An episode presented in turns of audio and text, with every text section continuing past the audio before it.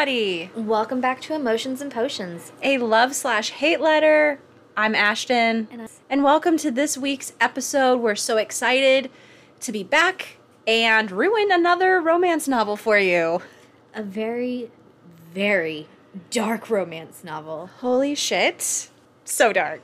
Like, I'm still processing. I think I'll be processing for a long time. Yeah, especially because we're currently reading the follow up book to it as well, so we have not gotten out of this world. No. And if you're wondering what the fuck we're talking about, we are talking about Haunting Adeline. By H.D. Carlton. This book was low key banned. I think it was taken down. It, yeah, it was taken down from. Not banned, but taken down. And I can understand why. Holy moly. We are about to really dive into this one. Triggering, triggering, triggering. If you do not like dark material, if this is just not your thing, please stop because you're only going to get upset. It's gonna get bad. It's going to get bad before it gets better. And it gets really bad. This is definitely listener discretion advised. So let's talk about these content and trigger warnings. Yeah, Alex, tell me what I'm going to be seeing in this book. So, in Haunting Adeline, first off, it's a cliffhanger ending. This is a dark romance containing graphic violence, murder, dubious and non consent, stalking, explicit sex, kinks including degradation, gunplay, bondage, somnophilia, subject matters such as child trafficking, human trafficking, pedophilia, child death, and human sacrifice. Yeah, you're going to get all of that in spades. So, like I said, if this is not your type of content, do not go any further. You have been warned. You have been we have warned you multiple times. Sorry, not sorry. If you continue like continue at your own risk. I think this should have like a sign that like that's what this episode is. Caution, do not enter. Police tape, do not cross.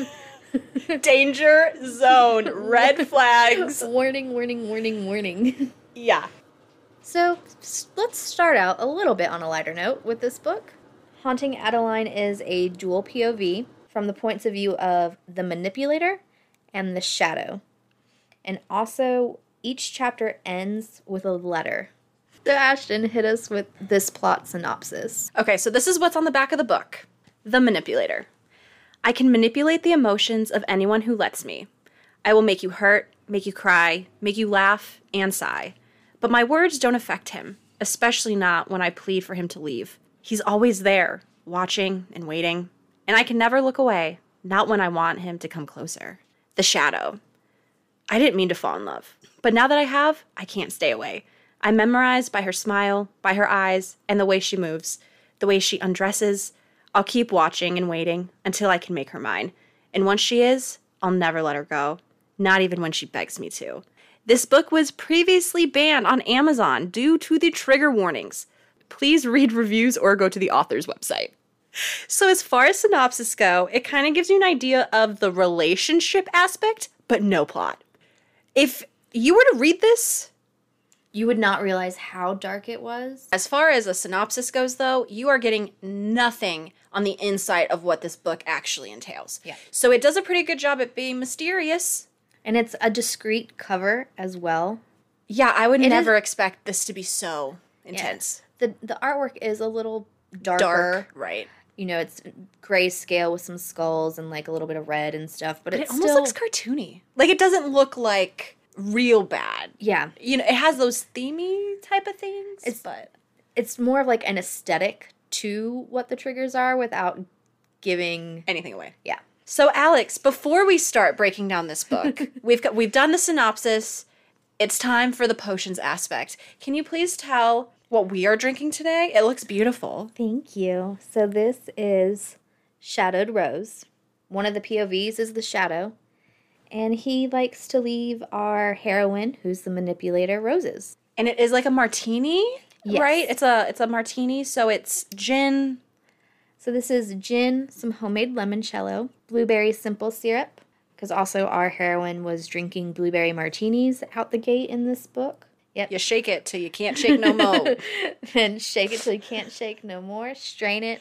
Topped it off with some Sprite. Why not? Why not? you like your drinks on the lighter side. I need a lighter side drink today. And then I did throw in some frozen blueberries and a couple of raspberries. All right, let's Why try this bad boy. The Shadowed Rose Martini. Yum. Delicious. That is delightful. Yeah, it's very like it's light. The color is like a it's almost like a blackberry color, lighter. Yeah. A little bit lighter than like a blackberry like if you were to Kind of lighten more it of up a, like a uh, more of a purpley red. So Alex, you've succeeded. Another week that I enjoy the drink that you have prepared. And the video of how we made it along with the recipe will be on our Instagram, which on our is TikTok now. on our TikTok, which are both Emotions and Potions Pod.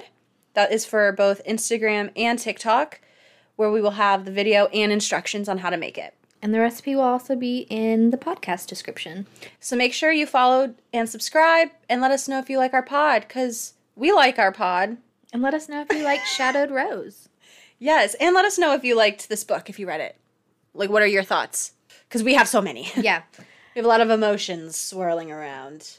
So without further ado, I think we just need to kind of nosedive into this Yeah. bad boy. We need to dive into this. This is therapy, so Right. let's begin session. Let's start haunting Adeline. Adeline, also known as Addie, is an author. She's doing a book signing and she notices a strange yet attractive man watching her very intensely. Before she can say or do anything about it, he disappears. Gone. See ya. Ghost. Addie's best friend, Dea, sets her up to have a casual sex evening with her ex boyfriend, Grayson, which does not turn out well. no. I mean, one night stands with the ex typically don't. Never backslide.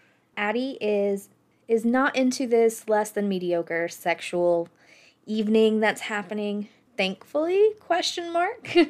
that does get interrupted by a loud bang on Addie's front door. Yeah, Grayson, not a good lover. Not No. anyone that you don't want to hook up with, I don't think.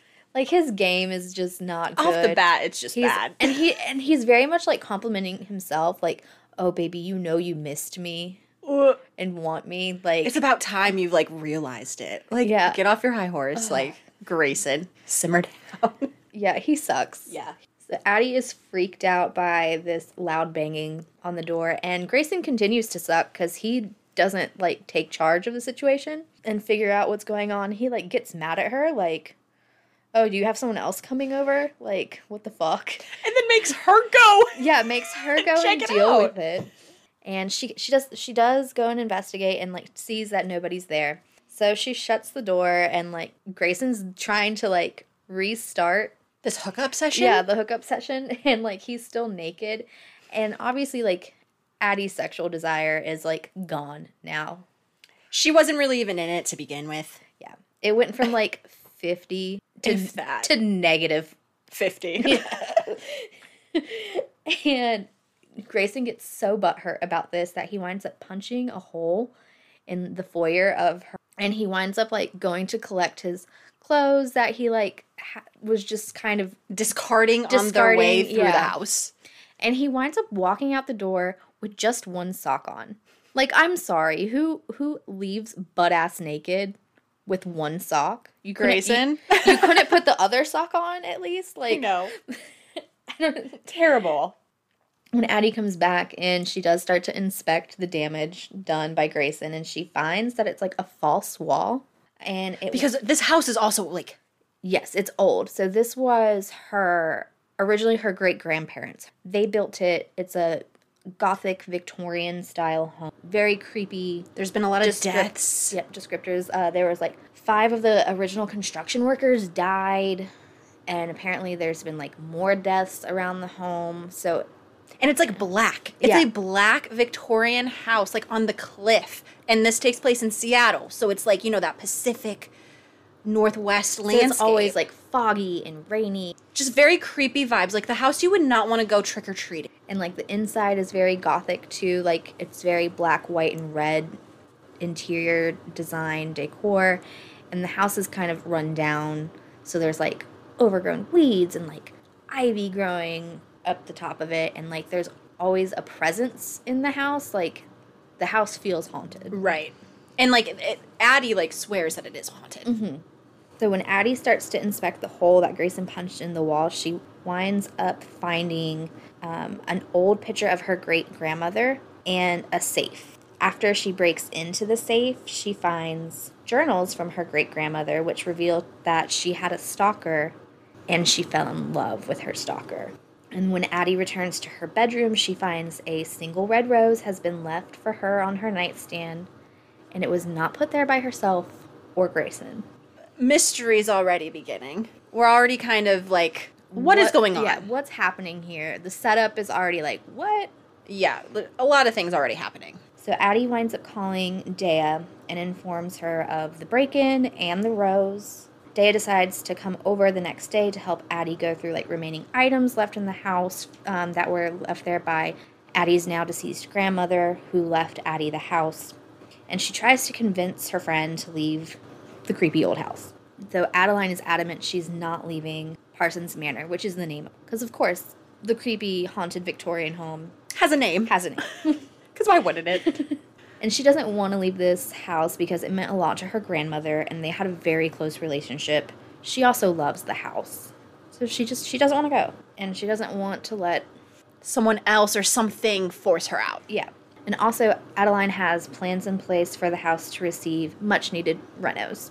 Red roses keep appearing for Adeline and she's starting to become aware that she now has a stalker of her own, which has her very much on edge. Especially as she keeps reading these journal entries from her great grandma. It's like deja vu. Yeah, and learning about her stalker, it's just it's a lot. For anyone. Yeah, to ha- deal with, for sure. yeah. So there's one day when the house is being worked on that a dozen roses wind up getting left for Adeline and a card is left with them. So this is the first like kind of conversation Between her and her stalker. Yeah. And the card says, "I'll be seeing you soon, little mouse." Dun dun dun. So more creep factor. yeah. Adeline's mother then decides to drop by unannounced for a visit, and they have a very strange relationship to say the least. Yeah, definitely. It, I wouldn't call it a good relationship. No, not at all. And like they're very polar opposites. So opposite. Like beliefs, every like they're just very different people. And Addie's mother is constantly trying to persuade her to sell Parsons Manor. And on this visit, she decides to tell Addie about the fact that there have been multiple multiple murders in the home, including that of her great grandmother, which has never been solved. So her great grandmother's death is a cold case, and she's reading these journals entries and kind of starting to learn about the events leading up to her death. And didn't she not know that her great grandma was murdered? Wasn't Yeah. it just like she died young? It mm-hmm. was never like disclosed to her. That she was murdered. Right. So this is also like just this is a lot coming on her plate all at one time. Oh, and then to top it off, she was murdered in her bedroom, which became Addie's grandmother's room and is currently Addie's room. So she's staying in the room in which her great grandmother was killed in. Yeah. And then Adeline starts to believe that her great grandmother's stalker is the one that killed her. So she starts to become even more weary of her own stalker situation. We do start to learn more about Adeline's stalker, who has identified himself as Z. That's all we know. Just Z. and he is a hacker extraordinaire who has created his own organization called Z. And his mission, as well as the organization's mission, is to expose corrupt government and official government officials and find and eliminate human trafficking rings and pedophile rings while getting the victims out safely and starting them up with like new identities, fresh start. So Z is an anti-hero. Yes. That's like the best way to kind of describe him. Mm-hmm. He's doing good things in bad ways. Yeah, so like very much like Punisher, Dexter. He's definitely like the judge, the jury, the executioner. Executioner. Like his mindset is just very like I'm taking out evil. Yeah. If you're evil, you're on my list. You know what I mean? That kind of mindset. But ultimately, he is not a bad guy per se because of who he's stopping. Yeah. He's a killer with a code? Yeah.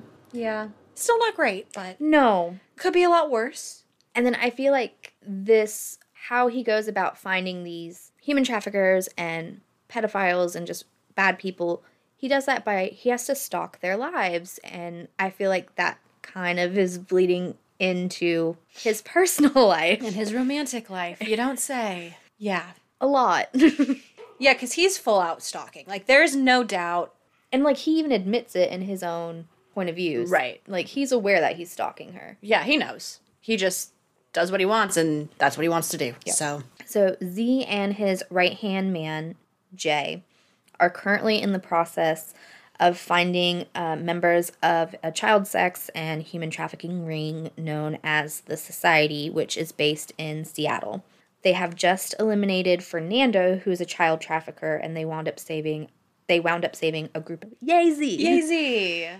But also, you're still creeping me out right now. the success of this mission has Z wanting to play with Adeline, his little mouse.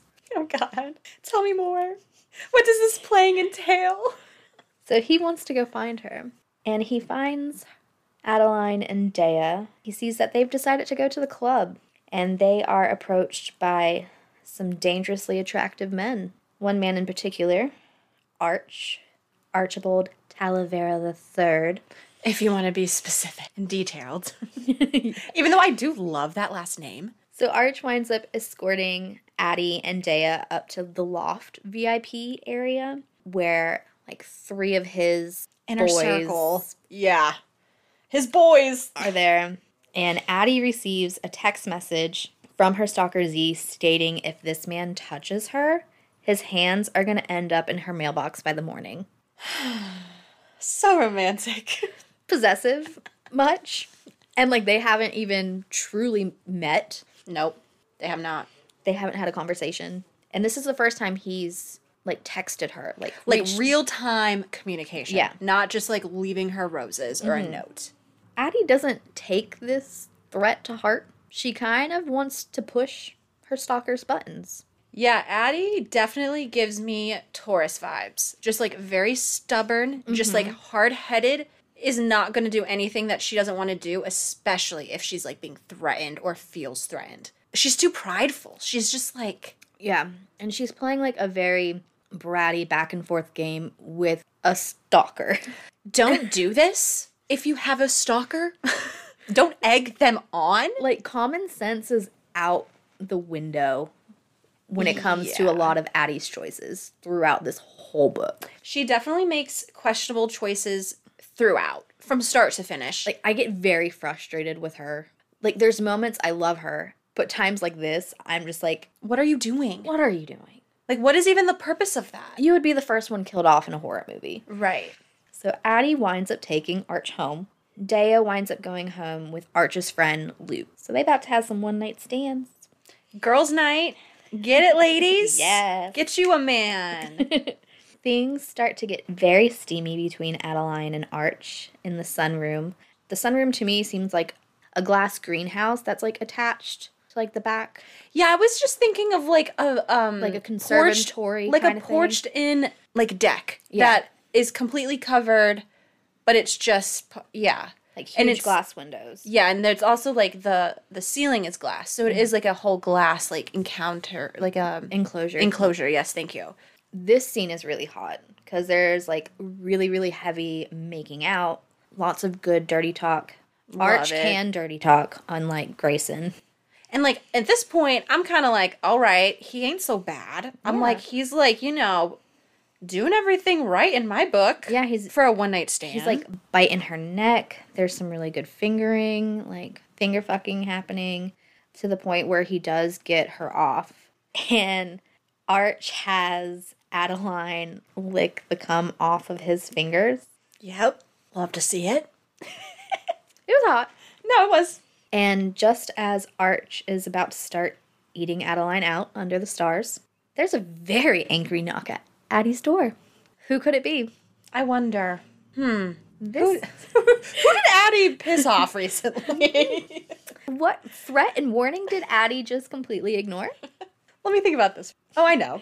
However, this time Arch does do the gentlemanly thing and he goes and investigates it. Yeah, and this is something that I can appreciate the differences between Grayson and Arch. Arch was like up and freaking out the door, and he was like, "Who the fuck is messing up my night? Yeah. I'm gonna take care of this." And he did do like the "Are you expecting anyone?" But it was more out of concern versus like being pissed off. right, right. But he actually did what I would hope any person, like any guy, would do in that situation, Yeah. versus like Grayson, who just was like pushing Addie towards the door, being like, "Go Like, check." and cowering behind her. yeah, And he's Little like, bitch. And Arch is like, no, stay behind me. He's trying to be, you know, the knight in shining armor here, which, especially knowing about the message, yeah, you, you go. You go, honey. But also, no, um, because guess what? He never returns, Nope. and she gets another text message from her sh- shadow, Z, stating, "Consider this a lesson learned." Yep, her her one night stand went missing off of her front porch. Yeah, And who's to blame? Addie. Addie's to blame. I know Z's the one who did it, but like Right. she was warned. Like, come on. Ridiculous. I know. The cops wind up showing up to investigate the missing arch. And Thankfully, she calls like she calls this in. yeah, she has called in like a few of the other like break-ins, but unfortunately in this book, just like in real life, stalking doesn't always get taken seriously by the police until something happens like this. Right. Yeah, so Addie throughout this like throughout this early stalking, she has reached out to the police and has put in some like reports about well, there's like roses showing up at my house. And you know, yeah, like you said, cops really didn't take her all that serious. Yeah. And the cop that winds up showing up does know Addie and her family. Like, so she actually has um, a personal connection to this police officer. So he winds up taking it more seriously than some of the other people that have been showing up. He also takes it more seriously because we do find out that Arch is a part of a local crime family. The local mafia. Yeah. so, not a great guy. No, he turned out to be quite the opposite. And as Addie's telling this cop friend um, about the previous reports, she finds out that there's no record of them.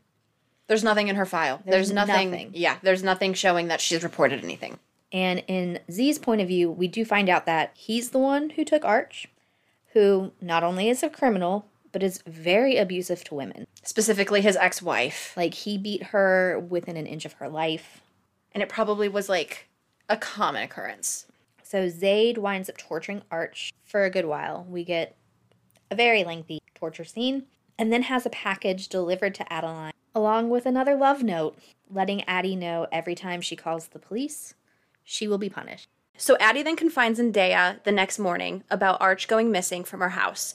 And from Dea's doing some digging, they actually realize like how dangerous Arch was.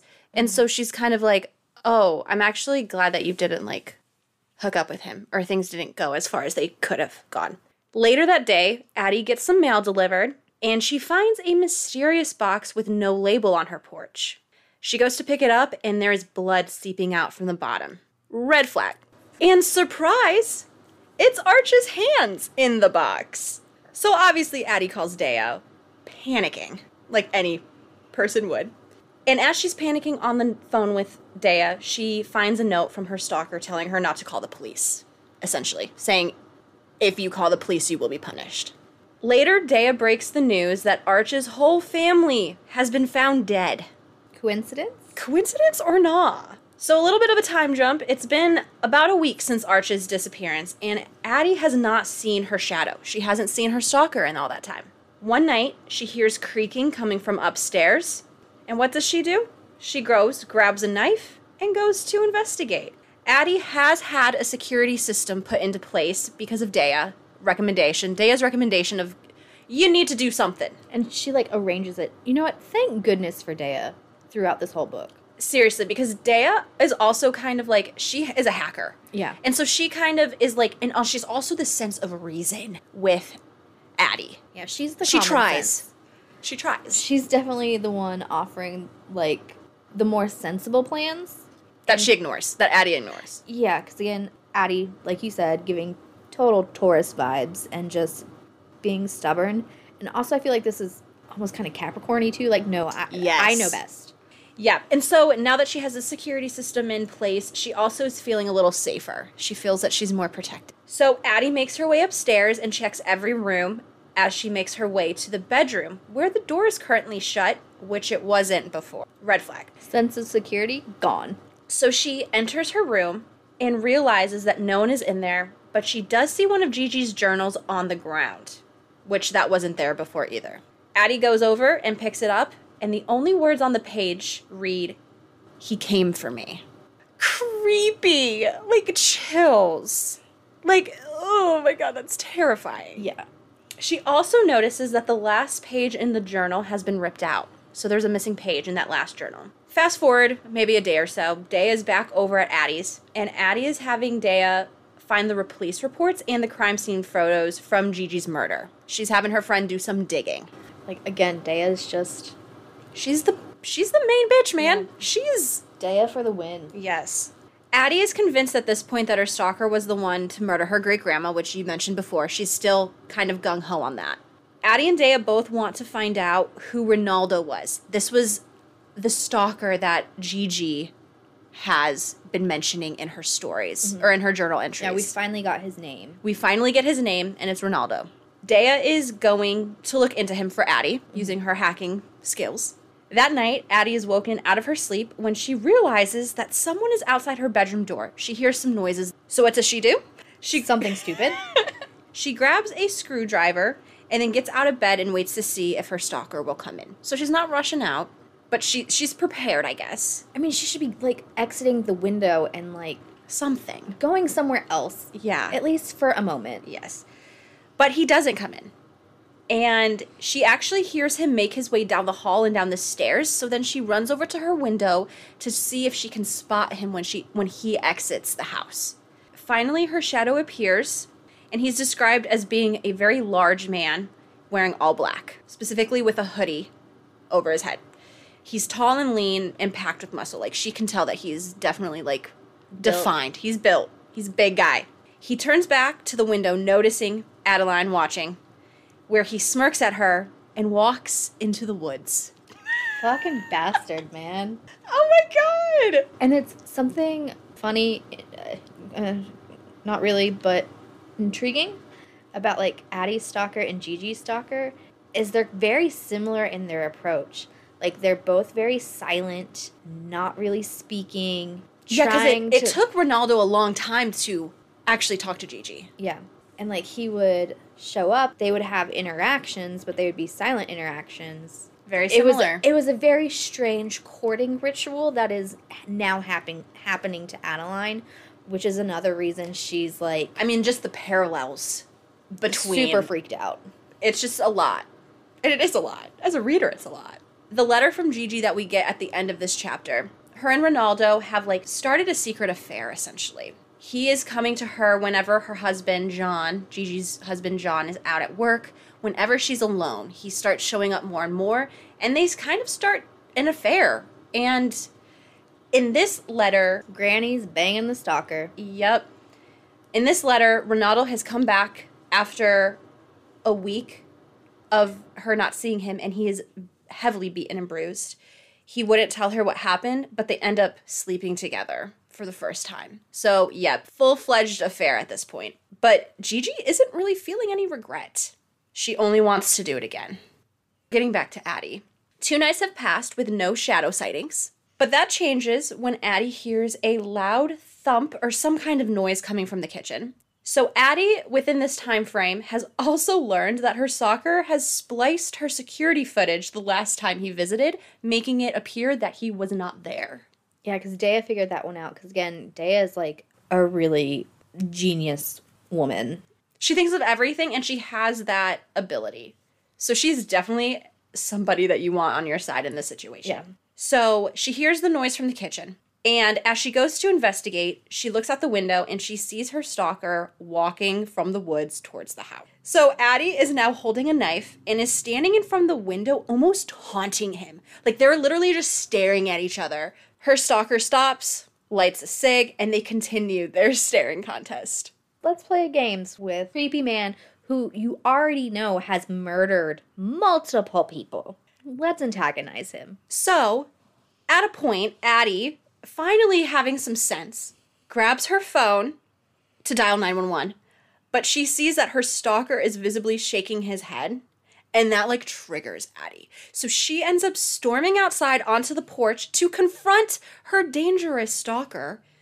And she asks him what he wants, but he doesn't reply.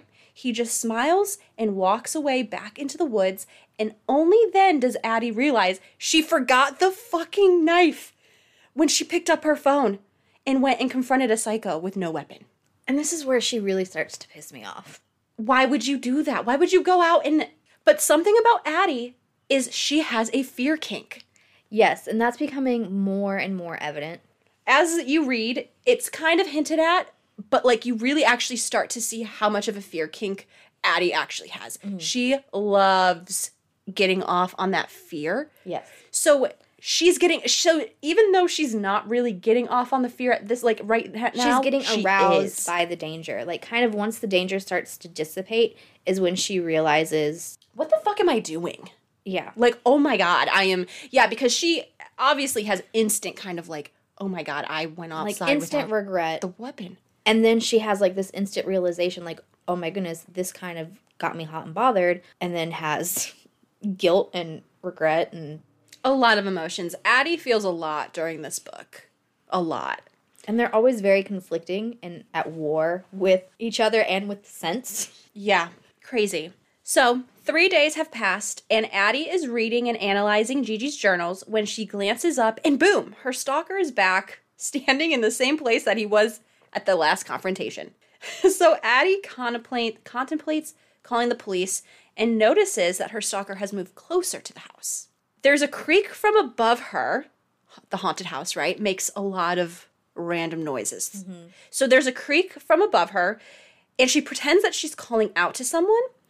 She watches her shadow pull out his phone and he gives a little smirk. 15 minutes later, he leaves, and that's about that's that. He just he just leaves. Fast forward maybe a day or so. Addie has a book signing where Dea picks her up. Dea is very worried Yes. for Addie, and she is constantly trying to be like, "Please stay with me. Please stay with me." And Addie's like, "No, I need to stay at my house. No one's going to scare me away from My home. my home." like I get wanting to stand your ground and like not be scared out of your house, but also like This is a dangerous situation. this is a proven murderer Yeah. at this point. You At least temporarily leave until like things get resolved. As Dea and Addie pull up to the house, there's a single light on that Addie did not leave on when she left. Dea tries to talk some sense into Addie, but Addie automatically jumps out of the car and rushes in to confront her stalker, where she sees that the whole living room is filled with roses. They check the whole house, and Addie finally lets Dea talk her into staying with her for the night. About damn time. But unfortunately, as soon as Addie gets to Dea's, Addie gets a message from her stalker asking her about the roses. Did you not like my flowers? Meh. Did you not like them? You're hurting my feelings. Meh. End of chapter. So we get another Gigi note. This one talking about how enamored she is with Ronaldo and how happy and beautiful he makes her feel. And she tries not to think about him too much when she's with John because she doesn't want him to become suspicious. As of right now, I think that John has a little suspicion because Gigi has been starting to act different. But as of yet, nothing has been really Yeah, because she's starting to like retreat out of her marriage. So now we get back to Z or Zade. Z hears that there has been a video leak from Jay. And the, on this video, it's showing four unmasked government officials, they're senators, I believe, sacrificing a young boy and then drinking his blood in some kind of sacrifice ceremony. And these four guys' names, they're Mark, Robert, Jack, and Miller. Just when you thought the plot couldn't get more twisted. here we go. So currently, Zay and Z, they don't have any leads. So Z heads to get a drink at Addie's because she has her grandfather's whiskey is like I guess a really good whiskey. And it's becoming Zade's favorite. And so he goes, he leaves a rose, he has a drink. Addie's his bar now. yep. So Z continues to watch the video over and over, getting angrier and angrier. In this chapter, you really get some insight on how passionate he is about saving kids from trafficking. But he's also just chilling in Addie's house without her knowledge as she sleeps in the upstairs bedroom. And definitely not her permission. Definitely, she has no idea. So it's like it's weird because like you're starting to get to know Zade better, and you're like, he has good intentions. Yeah, it's like you're starting to root for him because of what he does. yeah, of what he does and just kind of his stance on this horrible real life thing and he's actually doing something about it and making a difference. But he's still stalking Addie. But he's still a monster. Right. his Like it's still right. murder, it's still stalking, it's still bad news bears. Like, no. It's very conflicting. Yes. Getting back to the manipulator's point of view, which is Addie. So she's home one night and she actually sees an apparition of a woman who looks just like Gigi going up to the creepy as fuck attic. Which is the one room that Addie didn't have renovated during like the whole house. She like redo. left it. Because she was like, this is creepy. Fuck that. So she makes her way up and notices like every time that they go into the attic, it's always mentioned that like the air and the pressure changing, like dark energy, like just like something weird. Like it's just And it's even more creepy because, like, wasn't that Addie's grandma's, like, safe space? yes, this is where Nana hung out a lot of the time when she needed to decompress, when she needed to think, when she wanted to be alone. The attic was her safe haven. As Addie is in the attic, she ends up finding two more notes. One is a confession about helping cover up Gigi's murder, and it's also like an apology. And the other one is the missing piece or the missing page from Gigi's journal. And that says that someone could be coming for her, and if she ends up dead, it was. And obviously, she did not get a chance to finish the freaking note. So frustrating. I almost threw my Kindle at that point. Are you kidding me? Are you kidding me? Yep, she didn't finish it. And Addie had the same reaction. She was pissed because she's like, Are you serious, Gigi? Like, really? like, you couldn't give us, like, the first initial. I know, right? But also, I can't be too mad because she was probably murdered while writing that. Right, probably. Because I also think that the date was like the day of her murder. And so Addie's stalker is back and he texts her again, where they almost have this like flirty kind of banter about her calling the cops and him sending her toes next time. Like, that's the thing with like their text too, is that there is like a flirty sexual kind of banter when they're talking about the most like obscene things. Because, again, Addie has a fear kink. And it's more and more evident. And he also, in this text conversation, calls her out for pretending to have other guys around. Remember when she yelled up after the creak mm-hmm. and he checked his phone? He was checking surveillance because he has cameras in her house. And he can hack into her And he can hack into her own. So he knows that she was alone. So he's he's calling her out, making her know that like you tried to get one by me, but I'm better than you. And he pretty much actually goads her into calling the cops in this texting exchange, which she does. So a cop comes out, takes her statement, and she gets a text saying the more she disobeys, the harder the punishment is going. The next day, Addie asks Dea, her number one go to, if she can trace an unknown number. So Addie has to tell Dea about her stalker's texts. Up to this point, she hasn't really, she hasn't said anything. Now, Dea is pissed about this. She's very pissed. And then unfortunately, the number is untraceable. Dea does tell Addie that Luke has been texting her and asking questions about the night of Arch's disappearance because Max is on this rampage to find out what happened to his best friend. And she's just like, join the frickin' list. Who isn't after me at this point, you know? So now not only does she have a stalker, but she has a serious like mafia tie Yeah, potentially coming after her. Because. Max has taken over from Arch and his family, yeah, Max is kind of like he's kind of trying to establish himself as like the Don now. Yep.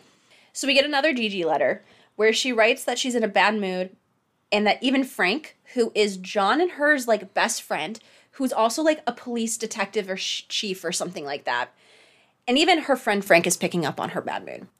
Ronaldo and Gigi had a fight because he didn't like that she was still with John. But his life is dangerous. She doesn't know. It's still a mystery. She doesn't know why his life is dangerous. But she's like, until that's taken care of, like, I can't be in a serious, like, relationship with you. It's like you can't expect me to leave my husband. Right. Plus, she doesn't want to give up her daughter, Seraphina's, who's Nana, her stability. because she has a full family right now. And also, it's what like the 40s or 50s. yeah, it's the 40s. so it's like divorce is not uh, common, Right. And it's like a huge social taboo. Yeah. Dea and Addie are talking about a haunted house that is coming to town called Satan's Affair. And it's coming to town for Halloween. It's like a haunted house that moves around the country. And obviously they're going since scary things are Addie's favorite things. So Dea leaves, and Addie's stalker texts her asking if she is ready for her punishment. And his his text, she asks him why. Why are you doing this? And his response was, You haunt me, so it's only fair that I haunt you. She's not intentionally trying to haunt him though. Right. And that she looks beautiful when she's scared. like I kind of love it, but I also hate it. I know. So many mixed emotions. He tells her that he's close, and Addie tells him to come out. He replies, Come and find me. So Addie grabs her phone and a knife and makes her way back upstairs to find him. She reaches her bedroom door, opens the door, and like she's not expecting it because he's he's not hiding. He is just standing in front of her wide open balcony doors in the middle of the room, waiting for her with a smirk on his face and a blade in his hand. like I would be shitting my pants. like, oh my god. Yeah, like I would be having the urge to run. And what's Addie's urge? She like goes and tries to find him. She crazy. So we get another Gigi letter where Ronaldo took Gigi away for the weekend for a little vacation. She had a wonderful time, but missed her daughter and wished that Seraphina could be part of John and her's life and Ronaldo and her's life. We're back, right? We're back in she is face to face in her bedroom with her stalker. And Addie gets her stalker to lower his hood and she realizes that she's she's seen those mismatched eyes before at her book signing. One eye is black and one eye is almost completely white. He also has a nasty scar running down his face. He has a sharp jawline, straight nose, full lips, and short black hair. So he's pretty hot. And obviously Addie Dangerously hot. yeah, and obviously Addie is attracted to him instantly because she was attracted to him at the book signing. So he approaches her when she tries to use the blade, but he catches it in his bare palm. So he's bleeding, like he's she's cutting into him. He ends up getting the knife from Addie because he's a professional killer. And he grips Addie behind her neck and brings her closer to him. She's begging him to leave her alone and asks if he's going to kill her, and he pretty much tells her that he has no purpose of doing that because he wants to keep her. This is a long-term scheme, stalking scheme. This is full blown relationship for him. Yeah, he's ready. Then they play a game of hide and seek where he will give her the chance to hide, and if he can't find her, he will go and let her be for the night. But if he finds her, he is going to deliver his punishment. So obviously, he says run, and she frickin' scatters and she hides, and her shadow tracks her down, so she tries to make a run for it. She runs for the sunroom, but her stalker predicts the move and beats her there. Because he's stalking her. He knows what she's gonna do. Yep. Addie says that he's not touching her and fights against his advancements. I mean, Addie's very much fighting him off. There's a lot of heated dialogue from both of these characters as he has her in his embrace and is getting ready to deliver her punishment. Something that I fucking love in this book is there is so much good banter Yes. and conversation between these two characters. It's chef's kiss. I'm just like, Because it's very much the conversation I love, because I love the bratty Dom dynamics, and that's a lot of this banter. Is Addie is a total brat and very combative and doesn't want to submit. and Z is obviously like super dominant. Yeah. And so like they do, they kind of have this back and forth, which is like I love. And the fact that their banter is just so great. There's just so much that these characters like how they talk about. I just I really loved it. They both call each other out. There's no bullshitting with them, even though there's like a lot of bullshitting happening. It's it's mm-hmm. it's weird and twisted and sexy. Yeah, definitely. Which is just it sucks because of the premise of this book. I hate that I was so into it because I'm like this is not right. Yeah. like the stalking aspect we can all admit we can we all know stalking is a no-no that's not something that you should be doing but i'm just like also kind of turned on Yeah, it's it's very uncomfy. it is because then i'm like is something wrong with me i'm glad that we're on the same page because no nothing's wrong with us we're fine Because it's like, thankfully, this is a work of fiction. So it's like you can kind of allow yourself to be open to it. Yeah, but not great. So she asks what he's going to do, and he replies, I'm going to claim you. And then he proceeds to bite and leave hickeys all over Addie's body. So mainly like her chest and her neck area. Like he is literally biting and then like kind of like licking to massage, like, you know, lessen the, the bite of it. And as much as Addie's brain is saying no, she doesn't actually hate what is being done to her. She actually low key. So once he done, he praises her by calling her a good girl. And then she decides to take a big old bite out of his cheek, Yeah. making him bleed. Yeah, let's let's bite the murderer. But Z low key likes this, picks her up and carries her fully into the sunroom and lays her down. Addie then notices that he has a gun in his hand, and he pretty much tells her that she let another man touch her, and normally he would replace that with his own touch, but she doesn't deserve it. Because she's being bratty and being a bad girl and not listening. Right, but she does deserve. So then we get another Gigi letter. So John and Gigi are going over to Frank's for dinner for a police banquet. John and Gigi are waiting in silence, and she admits to breaking his heart. So, like, there is now that tension. John has fully picked up that something is different with Gigi. She also makes the comment that Seraphina has been a good buffer for her and John recently. But jumping back into what's going on with her great granddaughter. I, I, I don't want to because I know what happens. I, I don't I don't want it. I don't want right. it. Well, we're just gonna dive in. So Okay. Her stalker tells her to take off her leggings, and Addie really doesn't want this, but she does. But she does. She she's fighting the whole time during this whole scene. She is actively fighting up to the point that she's not. He traces her thong where she is visibly wet, and he calls her out on it, being like, "Hmm, someone's enjoying this." He then puts the gun in her face and tells her to suck on it. She gives resistance, but ultimately opens her mouth and he puts the barrel of the gun and she sucks on it. He then takes the gun and puts it on her clit as he also drips spit onto it and he says, You can never be too wet. Yes, you can, first of all. But also I hate this. Slowly, he works the gun inside of Addie. And he pretty much fucks Addie with his gun. And she may mentally hate it, but her body does enjoy what her stalker is doing to her.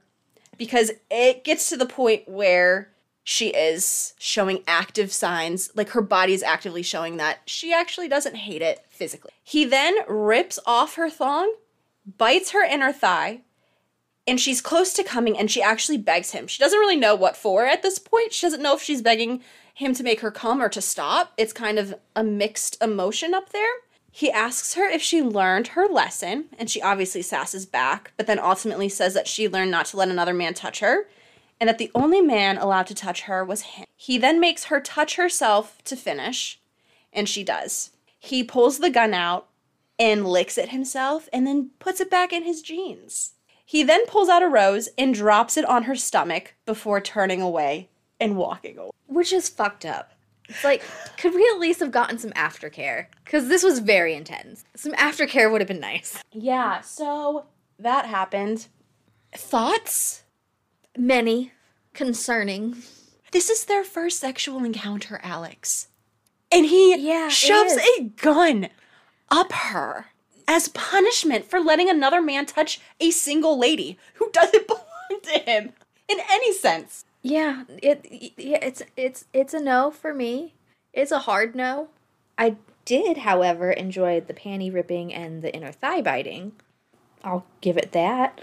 Yeah, I can't say that I've ever wanted a gun inside me like that. So No. definitely not my thing. No, that doesn't. Uh, I just no matter how much you lube a gun, that is going to destroy your your vagina. That is going to hurt so bad. Yeah, Right? just thinking of like all the different like micro tears that could happen. And like Z is not delicate by No. any means ever. Even though she does have like a fear, she was taken to an extreme and a limit with no way to process it afterwards. Right. In a healthy manner. No. It was just it was a lot of stuff going on. But also still kind of sexy. Well, yeah. Which- because I think that Which ah. it's the writing. It's H.D. Carlton. She knows how to freaking write in a way that even when it's dark material, you are into it. It's fucked up, man. I'm feeling a lot of things, and I don't like a lot of the things I'm feeling. I, like I'm feeling many conflicting emotions at once, just like Adeline was. Same. So for three days, Addie's stalker has stood in her yard watching, but not reaching out in any way. Also, Addie at this point has kind of mixed feelings because she's kind of like pissed that he's ignoring her, but also like happy he's ignoring her. I think she's more pissed Yeah. than happy. Yeah. So Dea and Addie are at lunch and they start discussing Ronaldo and they come to the conclusion that he was involved in the mob and that was his dangerous life. He was involved with the mob family back in the 40s. Then we get a visitor from Max. Max shows up at the table and he reveals that he knows about the hands. That he actually had people following Dea and she led them right to the hands that she buried. Addie manages to lie enough to get out of this situation, but they don't feel confident that they have avoided this entirely, this entire situation. So then we get a letter from Gigi.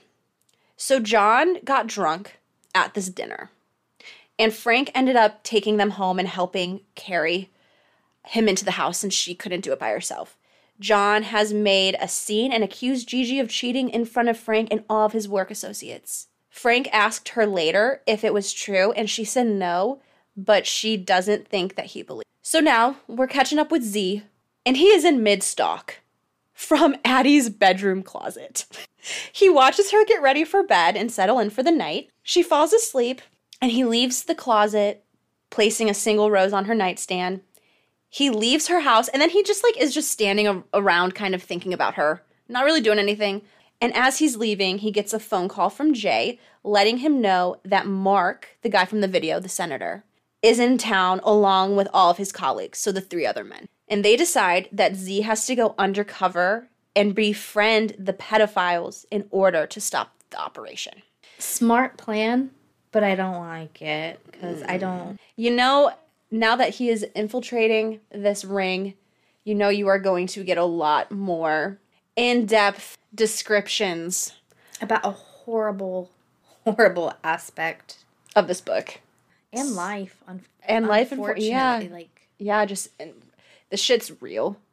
I mean, sex trafficking is a real thing. So Addie wakes up to the single rose and a text from her stalker, and she's annoyed because he's been back. That night, they engage in some texting, and he tells her that he will be seeing her tonight. Things obviously become sexual in this text message thread, mentioning of handcuff and what he did to her with the gun. And Addie does feel kind of turned on during this text exchange, and Z taunts her. He kind of calls her out about, Am I making you I was kind of You know, turned on. Ange. Right? So then Addie tells him to fuck off, and he makes a threat of biting her clit if she says it again. So obviously she does, and instantly regrets it though. Does she? I think she does. I think she instantly is like, fuck. So she calms herself down enough to fall asleep, and then she is slowly awoken up from the feeling of something touching her. And when she wakes up, her mouth has tape over it, and her arms are tied above her head, and her stalker is right between her legs on the bed. Zade then proceeds to take her underwear off and put them in his pocket. The whole time, Addie has been fighting as much as she can to get away, but her attempts are useless. She's bound and gagged, essentially. But then she feels his mouth on her clit, and her eyes uncontrollably roll. And she loves the feeling, but is also disgusted with herself for liking the feeling. So in this scene, we get a lot more of like that internal struggle. He then bites her clit like he threatened. And it's constantly a battle within Addie since she hates and love what is happening. As the scene progresses, she's enjoying it and hating it more and more.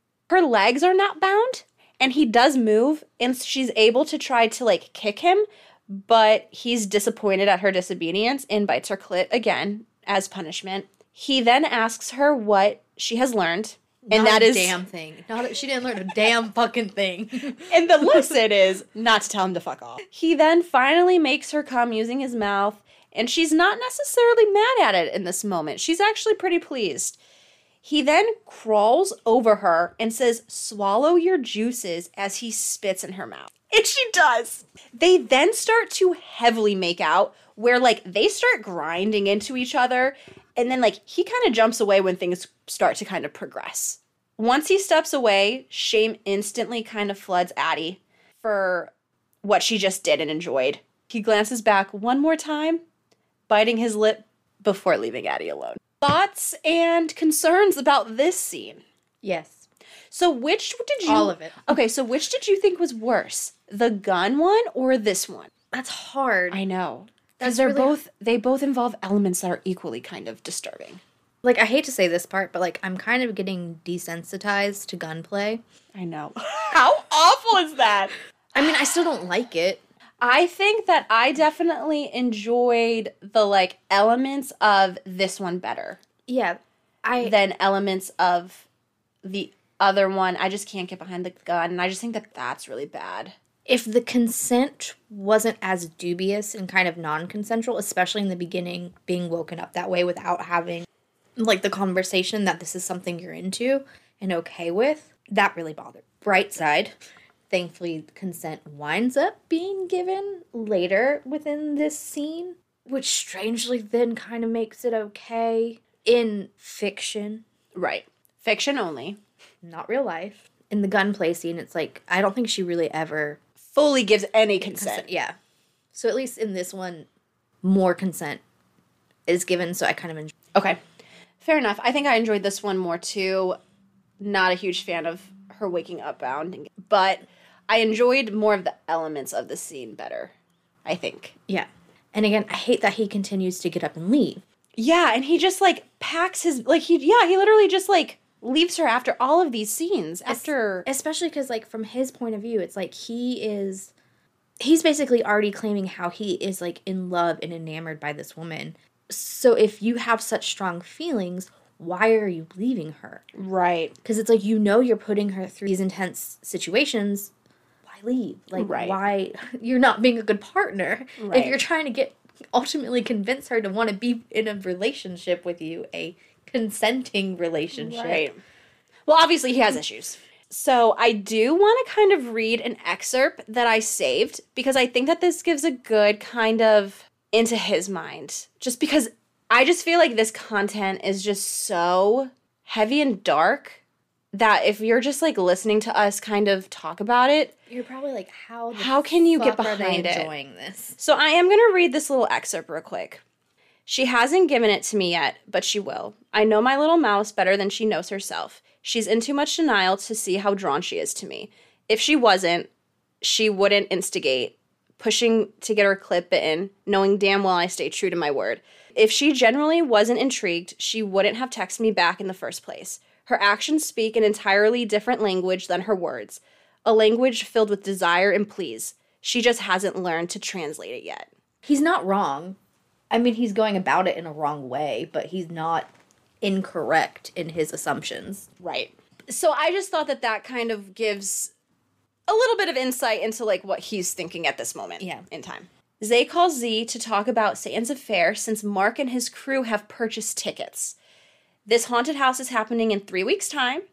Z then looks into seeing who else has purchased tickets when he comes across Adeline's name. Z later texts Addie, and Addie asks if he knew that her great grandma was killed by her stalker. He realizes Addie is trying to put the blame on Gigi's stalker so she can translate that into their situation and that all stalkers are psycho. Well, kind of not wrong. As they are having this ch- text chat, Z is watching her from the cameras in her house. Z then calls Addie and they have a phone conversation about her great grandma, stalking, and how much she loves being afraid of him. She then asks if he killed Arch. He low key admits to it without really saying yes. He goes, What do you think? He gave you his hands. Yes, he killed him. And Addie also lets him know about her encounter with Max. She then hangs up, getting fed up with him because he pisses her off. After this conversation, Z goes to the club slash bar where he knows Max hangs out, and he finds Max having sex with a girl in an open space. He actually shoots a bullet right next to his head to kind of get his attention. Z has gone to confront Max about Addie and Dea, where he tells Max he had something to do with Arch's death. He then pulls up a video showing Max's dad bound and gagged sitting in a chair.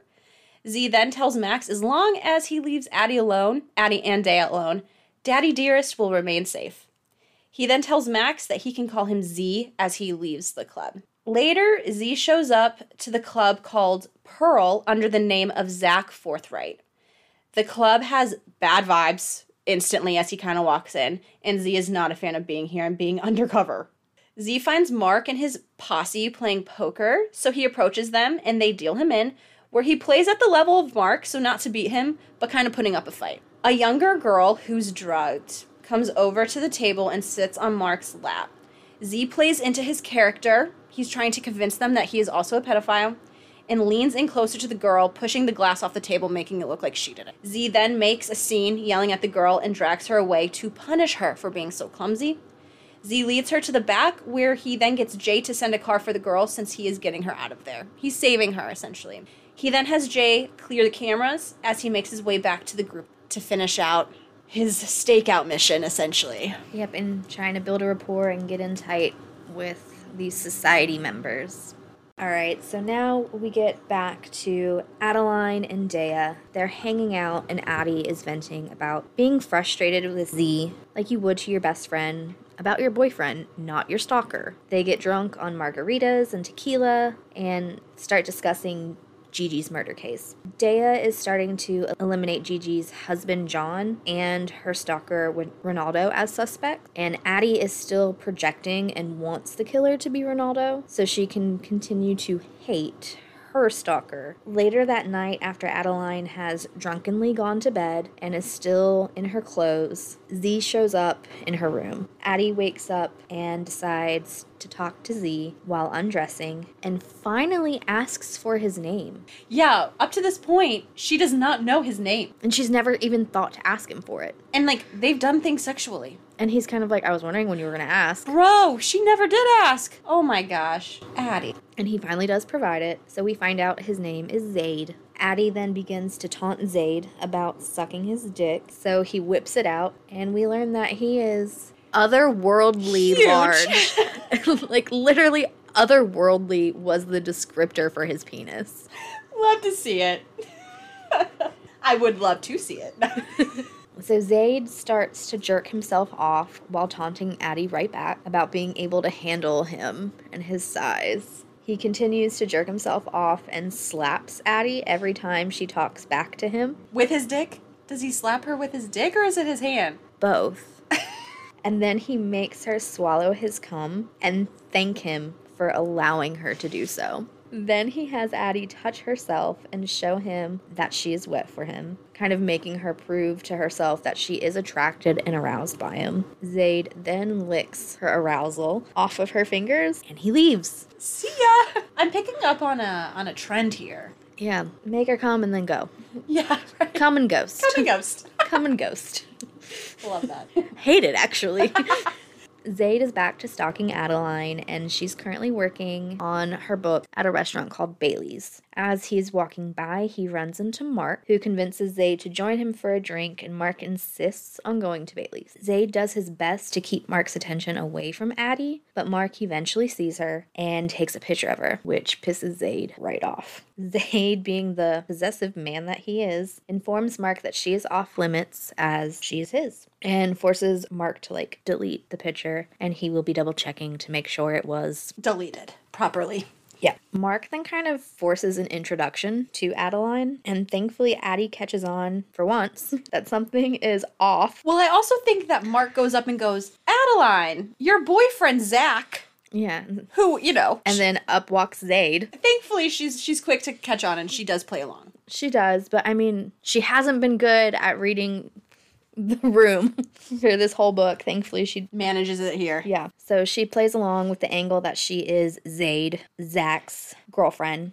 And it turns out that Mark knew Gigi, and his father was the Frank that's been mentioned in the journals. Zade, Zach, and Adeline wind up getting invited to a dinner party at Mark's home, which is good for Zade's mission And Mark also intends on giving Addie more information about her great grandmother. Back with Adeline and Dea, she is giving her friend a play by play of like everything that happened at the restaurant and plans for the evening of going to dinner at the senator's house. Dea is very suspicious of this and starts to suspect that Zade is the Z. And Addie's confused as to how and why Dea would think that and like know so much about this Z person and the corporation. And then Dea admits to Addie that she works for Z. So not only is she like a hacker, because that's what Addie knew she was a hacker. She just didn't know like exactly who employed her. Right. She didn't really ask a whole lot of questions. Or maybe Dea may, might not have been very forthcoming just because. The sensitivity Yeah. and nature of what she does. Yeah. So Zade picks Addie up for their date. Earlier in the day, he sent her a dress and heels to wear for the occasion, which Addie does. She actually listens. Good.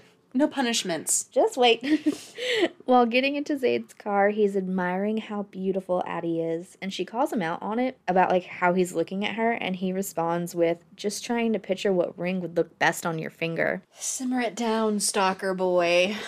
So Addie continues to be a brat and mouth off to Zade, which leads him to like having her wear his belt as a collar and having her give him head outside the car and swallowing his cum while he chokes her with his belt. He uses what is available to him. He's resourceful. but the thing is, wasn't necessarily mad at this scene. No, it was it's hot, but like I'm still so conflicted. So this is the first like encounter like sexually that I get that like Addie isn't necessarily hating it as much as she had been. No, she's definitely like She's warmed up this. to it a little bit now. So I think that that's kind of why I like it because it's like the first time we actually see like consent Yeah. from Addie. Mm-hmm. Like actual consent. After this sexual pause, they get back in the car and Zade gives her the rundown for how to handle the evening, explains exactly like how dangerous Mark is and what he's involved with, and he does confirm that he is Dea's boss. Upon arriving at the senator's home for this ball, the pair mingle with the guests perfectly. They start making connections, making good impressions. Nailing it. Yeah, doing the whole Yeah. schmooze and booze. There you go. They sneak off to the theater room, and Zade gets the bright idea to prove to Adeline that she has a fear kink. So he puts on a horror movie that like hasn't been released yet, so he knows she hasn't seen it. And after about 20 minutes into the movie, he hikes up her dress and starts to finger her. She's also like on his lap, I think, at this point, right? Because doesn't he like completely Yeah, spread he, like- her legs? Yeah, he like moves her like onto his lap when he's like hiking the dress up and he has her continue to watch the movie and if she starts to get distracted or look away, he stops. He removes his fingers, removing her pleasure. Asshole. But I'm also here for this cuz I, I mean, like yeah. this is very much like a This is very innocent yeah, for this book. Like this is a very especially for stuff we've already seen. yeah. It's like normally in romance books the sex escalates to what we first got, but it's like we started at such a high intense point, And- now we're actually getting some like normal sex scenes, yeah. or like normal like smuttier scenes. After the detour to the theater, Addie gets to have her meeting with Senator Mark, and she starts to get some more information about her great grandmother and her murder. A drunken Mark lets it be known that he always assumed it was John who killed Gigi. During the meeting, his phone continues to go off, and he starts to vent about how there's a mole in the society. And this is Mark, right? Yeah, Okay. but things will be taken care of. The pair leave the party, and it is clear Mark is still interested in Addie. Not a good person to be interested in you. Nope, not at all. We get a time jump of a week, and Zade is helping Adeline learn some self defense moves. And she's not taking these lessons seriously, even though there's a threat of a mafia coming after her and a human trafficking ring that may want to come after her as well. That are like very influential, powerful fucking people. Like these are the people in the government who have connections. Like if you disappear, you disappear. Yeah, they both start getting frustrated with the other one, and when the lesson is done, Zade leaves. Fucking Zade, and that's his MO. But he does return later that evening because he did lose a girl on a mission, and he wants Addie's company to make him feel better. A rough day at the office. This does soften her like perpetual attitude that she has towards Zade, and she does start to cuddle with him, and he tells her all about what happened, and they spend the night together, and it's a very Like she comforted him. yeah, she like starts giving him like a massage and like, Like she's like, "Do you want to talk about it? Yeah, like, like- what's gonna help?" holds him, cuddles him. Like it's very sweet and tender. Like It is. It's actually like a normal esque. like this is very scene, much something you would do for your your partner if you were in a committed relationship. which is nice to see. Finally, But also I mean, he's still stalking her, and Yeah. it's still not hundred percent like consent. Like it's still not hundred percent good. no. Like the things that are still happening are not great. Addie's mother winds up calling again and starts asking about Thanksgiving plans. And Addie takes this opportunity to ask her mother questions about Gigi's murder. And so she starts to get a little bit more insight and kind of just confirmation to everything she already knows, but from her mom's perspective and kind of how this affected Like her, Her- childhood. her childhood and like her grandma. Now we jump to Satan's Affair night. So Halloween. While getting food, Addie notices a girl is dressed up as a broken doll and is very creeped out by her. Like, but she seems to kind of be like one of the circus carnival workers playing into the whole haunted house creepy vibes. Right. She was just on break eating before her shift started. Yeah, but still kind of being in character. Right. After food, Addie and Dea get in line for a haunted house, and behind them in line is none other than Senator Mark, his wife Claire, and the three cronies that have already been identified as being a part of the society. The men take notice of Addie and Dea and are very interested and are marking them as like Potential people to steal. yeah, because Mark and the boys are there looking for people to kidnap and abduct and put into Such a fucked up situation. Yeah. Like they're literally hunting for their next victims at this carnival, fair, haunted house, whatever you want to call it. Yeah. Mark notices that Zaid is not around, so he does wind up contacting someone on his phone to set up having the girls kidnapped. And like even asks like Addie, "Oh, so where's your boyfriend?" And she's like, "Oh, he's here."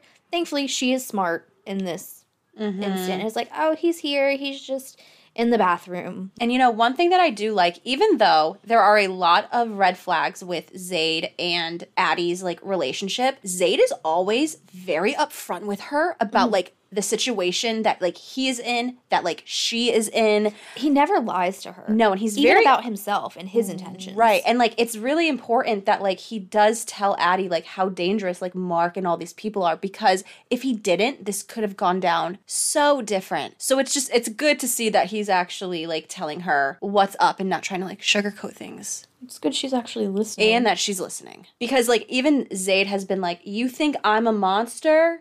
But I am not. To you, they are the monsters. like, you will always be safe with me. He's like, I will never hurt you. hurt you.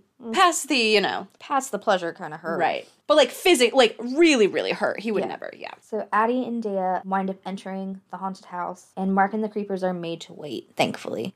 Because it's like they only let so many people in at a time. It's kind of like a normal haunted house Yeah, to so, like, space as- things. so like as two people exit, two people can enter. Thankfully, they were able to uh, get some distance.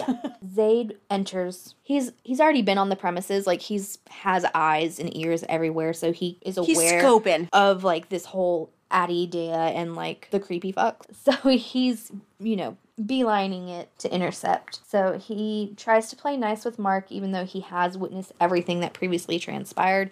He knows about Mark setting up Addie and Dea to get taken. When he's able to enter the haunted house, Zade does what he can to ensure Adeline and Dea make it out safely. However, he gets apprehended by the creepy doll girl who's has her own mission and has been on the lookout for creeps herself. So she sees Zade in stalker mode. Watching over Addie and Dea. And it kind of thinks that he's a bad, bad guy stalking them. And it's like he is a bad guy, but he's not the worst person Right. in this situation.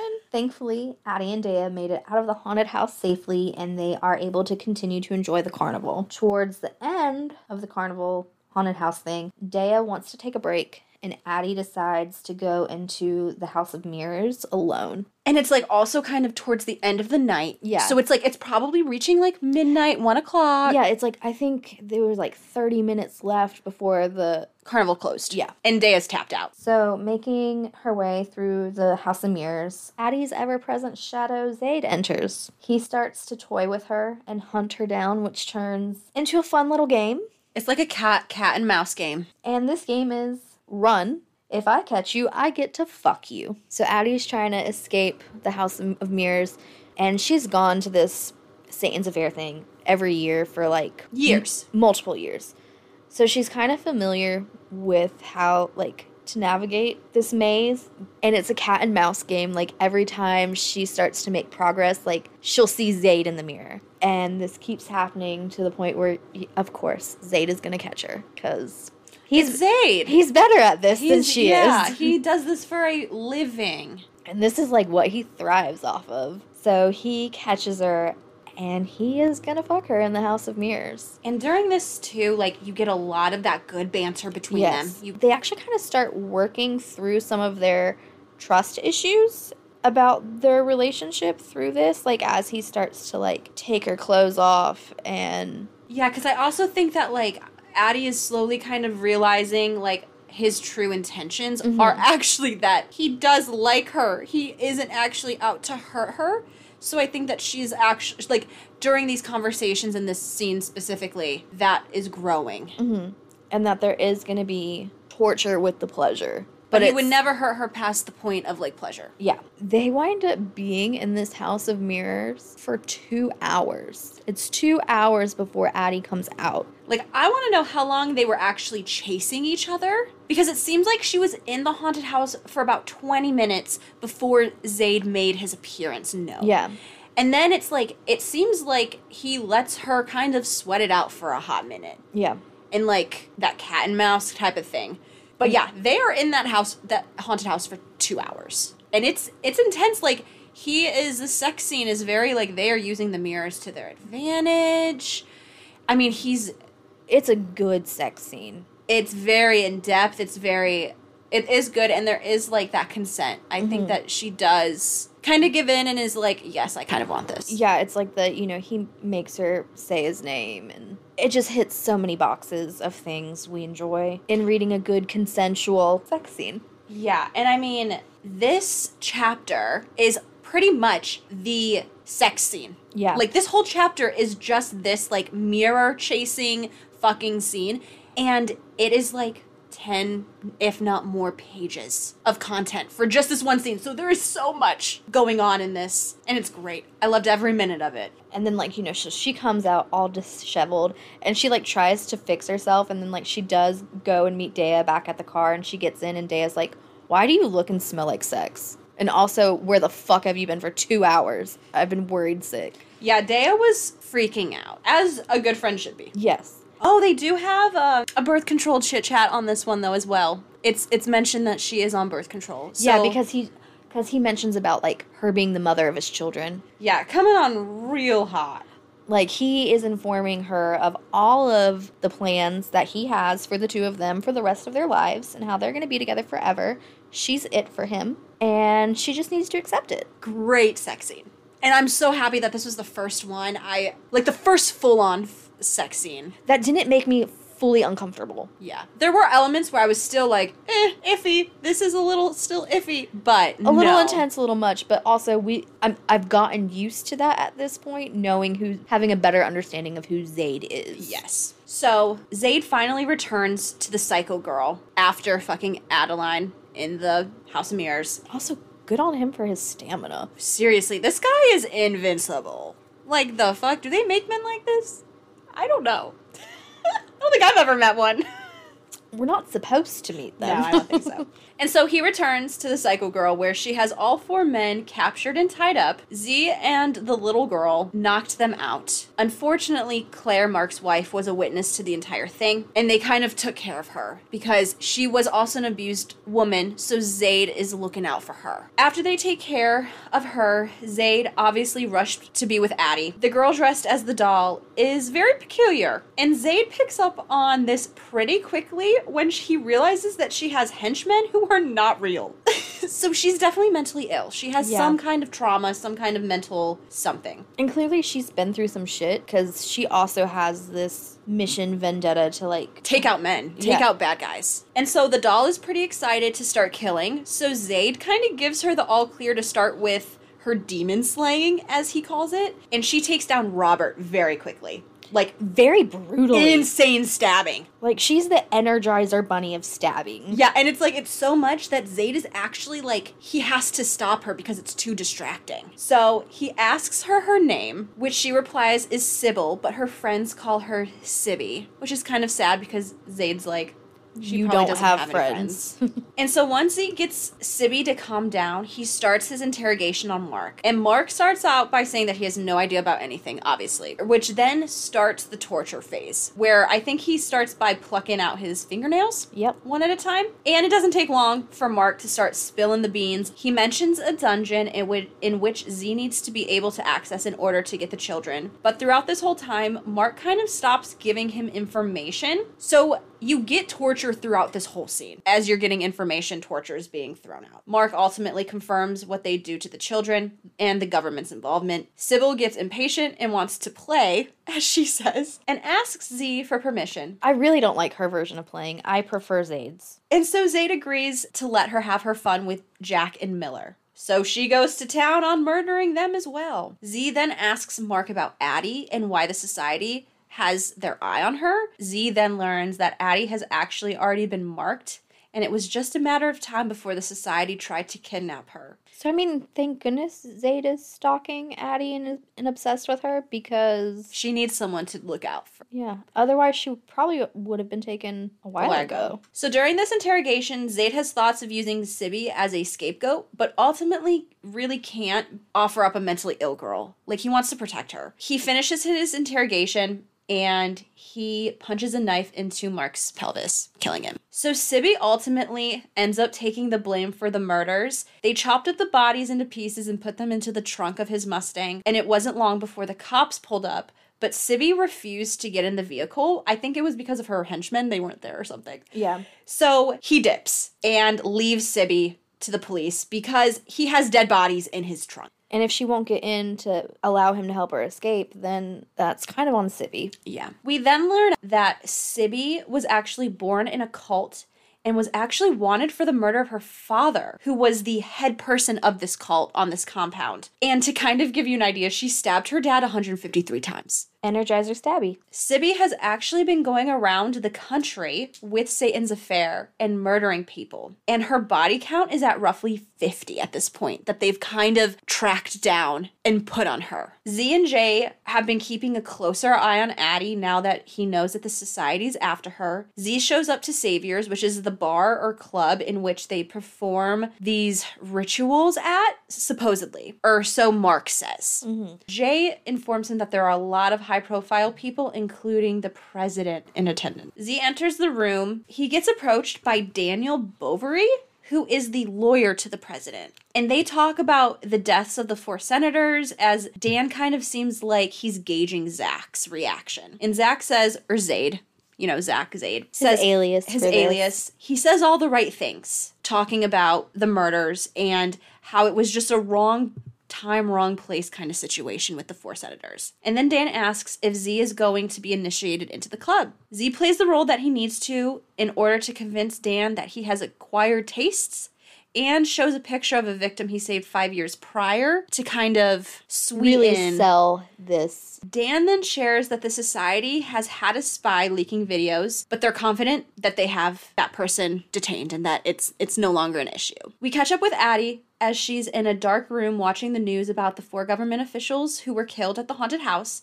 They show a mugshot of Sibby, and obviously Addie recognizes her. She's also pissed that Zade fucked her and then went and murdered a bunch of men with a psychotic chick. Like, Addie, get your priorities freaking straight.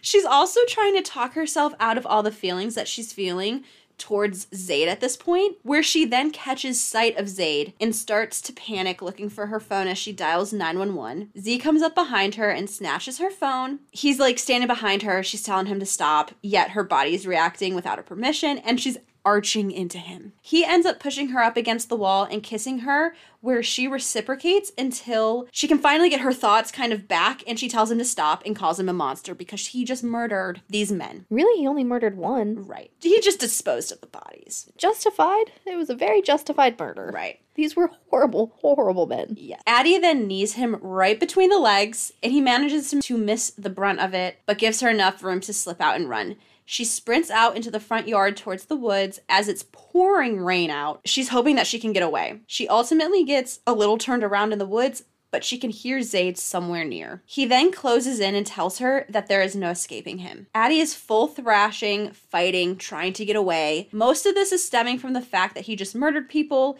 and so they have this conversation about it, and he's kind of like, Is it bad that I kill pedophiles and rid the world of one evil person at a time?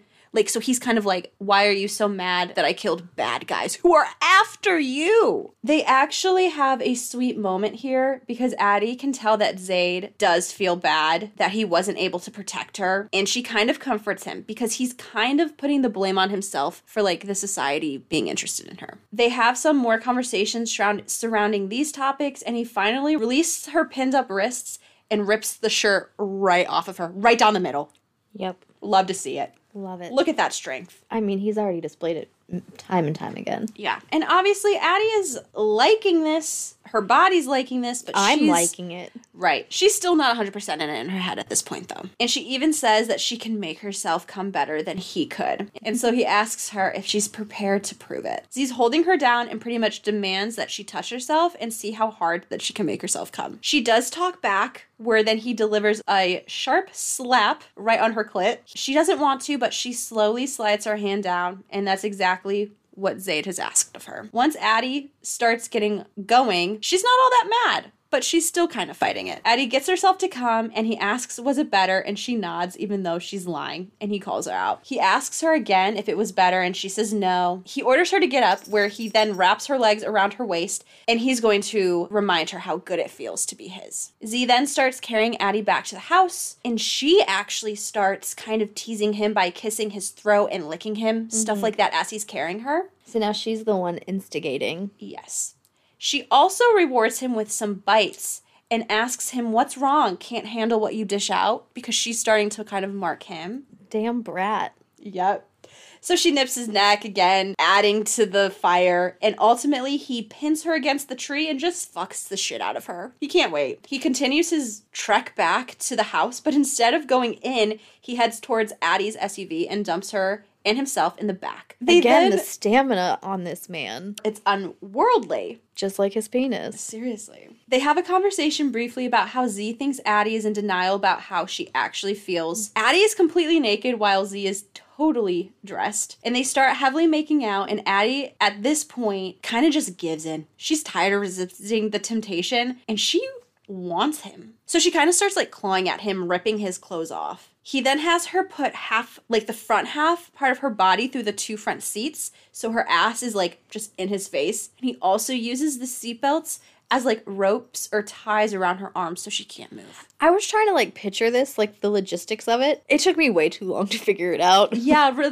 logistically, probably not something that is an easy thing, like with the ropes and everything, but he's handy. And you know what? If anyone could do it, he could. Yep. He lifts her ass up and goes in like it's his last meal. Love it. Once Addie comes, Zade obviously undoes her hands, flips her back mm. so that she's on her back in the back of the seat, in the back seat of the car. Without warning, he just enters her full force, and he's huge. And Addie is a smaller chick, so she is like, "Oh my god, like holy fuck, like too much, too much." Rearrange my organs. And then he says, Remember this, because the next time I fuck you, you'll be deeply in love with me. A little full of yourself there, Z. And then they also, surrounding this, they have some witty banter kind of going on. And like the car is full on rocking. Yeah, they're From- back and forth, and I love that they like have these back and forth moments like while mid session. Yeah, it's great. It like adds to it. I love it. I love to see it. So then Z flips her back around so she's straddling him and he tells her to ride him. But he's so big that Ad Addie is a little terrified and it takes her a while to fully get seated. now she is about to come again and he whispers, "Let me feel you fall in love." Oh my god. yeah, that kind of was like really gross. right. But then they both do come with her and his name is on her lips, her name is on his lips. Like it's a cute whatever. like it's one of those weird like it's hot, but I also was cringed out by it. I mean, a lot of things that Z says is cringy. They are so cringe. But I don't hate it in this context. No, like it works. It shouldn't work. Yeah, But it does. But like that scene, there was just so much incorporated. That was It my favorite forever. sex scene. Me too. I think so. Hands down. I think it just had so many elements. I just was here for it through and through. Same. That was definitely Brimo. top tier. Mm. So then we get a note from Gigi where she is now starting to express true terror. She is starting to express that somebody is upset that she is wanting a divorce from John, and this person is aggressive and says that they own her and that no one else can have her but him. She doesn't know what to do and she's scared. So things are starting to escalate with Gigi as well. So it's the next morning when we um get back to Addie and Zade. They're outside on the balcony drinking their morning coffee, where Zade is internally talking about how much his dick hurts because of how many times him and Addie like went at it the previous night. Love. Love, love, love. We also learn, unfortunately, that there was another video that has been leaked late last night. And this video, Z recognizes some of the gauntlets that were used for the ritual that he saw in the club at Saviors the night before in this video. So he's taking it really hard because he was there and didn't do anything. So Z also likes to bring up baby talk first thing in the morning to Addie. And she's just kind of like, she shuts it down. She's like, you need to stop that nonsense. Like, It's like she hasn't even admitted to being your actual girlfriend, not just your fake girlfriend yet. Let's hold off on the baby talk. They then talk about Gigi and how she fell in love with Ronaldo and how maybe they're like reincarnations of Gigi and Ronaldo. And Z pretty much says that he would find her in any lifetime. Yep, he'd haunt her throughout time, space, any and every existence. And so Zade is still with learning about this video. He is in a negative kind of headspace. So something triggers him where he grips Addie by the neck and kind of like leans her over the balcony. Where she's freaking out at first, but then shows trust in Z, which he really likes. Like, this is the first time that he's seeing that maybe Addie is starting to trust him. Which, like, isn't necessarily a good move to make if you want someone to trust you. Like, let me show you I can murder you. So then Addie asks Z if he's okay because she notices that he's a little off. And so he then confesses and tells her about the the last video that's been leaked. She asks if he needs to talk about it and they have a more discussion on like his job and stuff like that. We learn that Z has been targeting pedophile rings, trafficking, anything like that for the past like 5 years now, 5 or 6 years And he goes into a lot more detail mm-hmm. about like Mark and everything like that. We also learned that he did not have any kind of traumatic upbringing that led him to this lifestyle. He had two very loving parents who died in a car crash when he was 17, but he just feels the need to help people who can't help themselves. So there's through no murder. Right. But there's no like real like triggering point that like made him this person. Yeah, no, he just, it was one of those, he learned that trafficking existed and, you know, pedophiles existed. And it bothered him so much that he was like, I need to do something. So they have some more in depth conversations, and the last question that Addie asks is about the roses. And Z does confess that the roses were his mom's favorite flower and that she always had them around the house. And so he wanted to give her roses because she feels like home to him.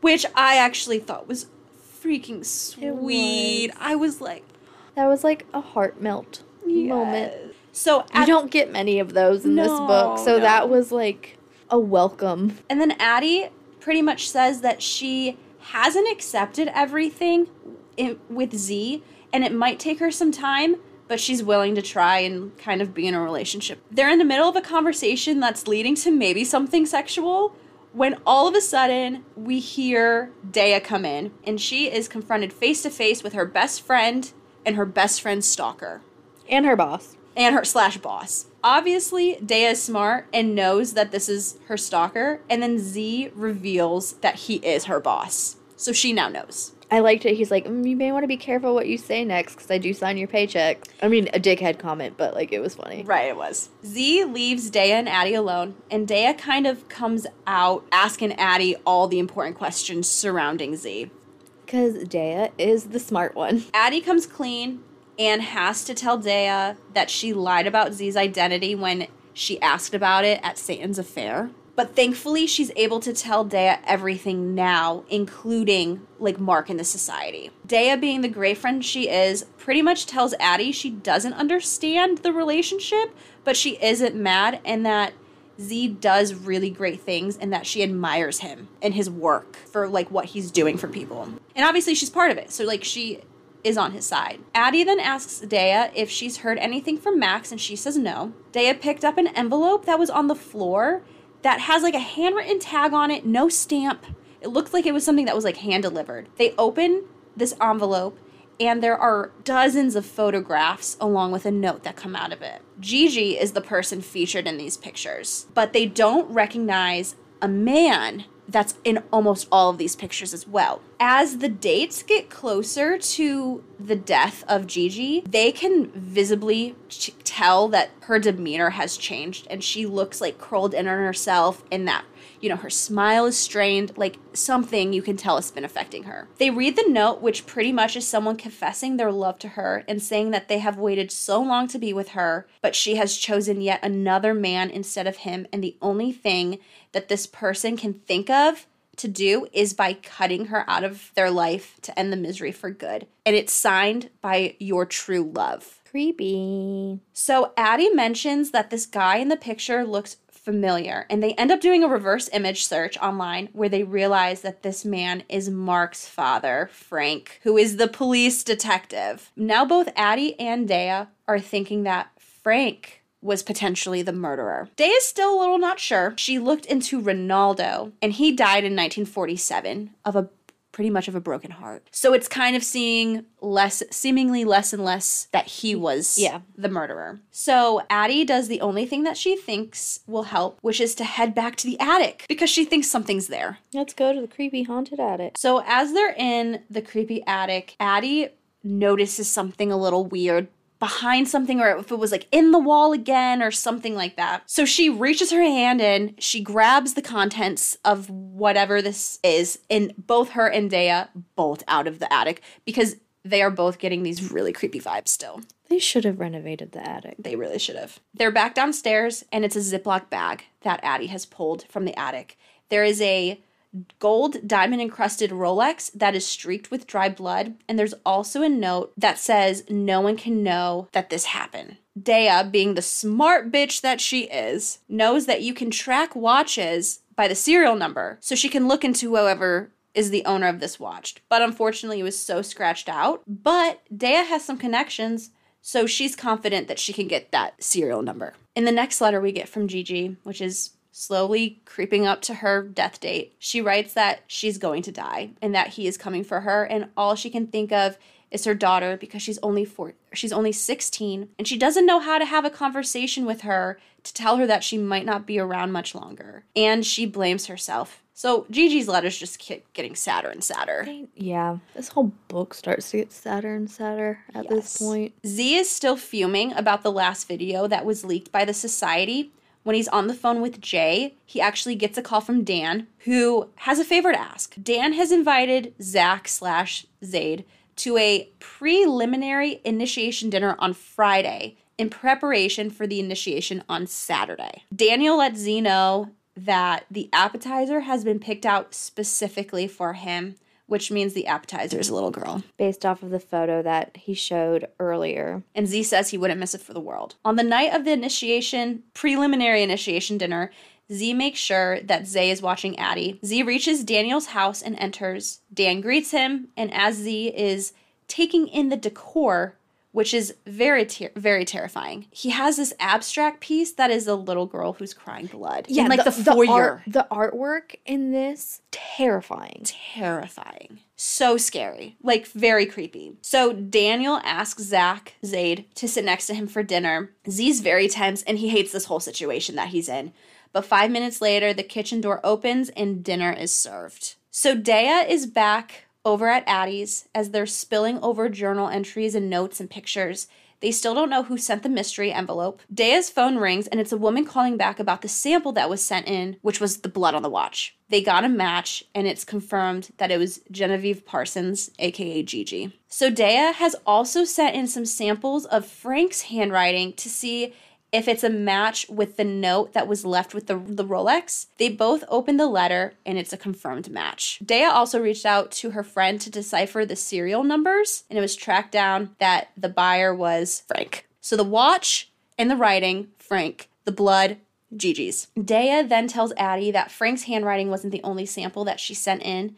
Essentially, the handwriting in the confession note matches Addie's Nana's handwriting. So they believe that Frank threatened her and she felt that she had no choice as that he was a detective. So Addie's Nana has been holding on to this secret for about 75 years up until she died. She lived to be about 91 and she was 16 when this happened. It's a long time. Long time. And then it winds up making a lot of sense as to like why Addie's grandma and Addie's mom had a strained relationship. and it also makes sense as to like why maybe Nana went to the attic so often. Like that was kind of, you know, she felt probably mad guilt, but she really didn't like what do you do in that situation? Like that is a tough situation for a 16-year-old to be in. Yeah. And then not only is the person that murdered your mom police officer, then his son winds up being a senator. Like, Right. were they really going to get justice for this? No. So after this realization, Addie and Dea get a little drunk, and Addie ends up going to bed sad and drunk and missing Z. She knows he's off doing something dangerous tonight, and she's also worried about him. She also starts thinking about how long it's been since he started stalking her, which is about three months. She feels uncomfortable, so she strips down and she's only in a matching bra and panty set, and she pretends Z is there as she starts to touch herself. But once she's done, it isn't that euphoric feeling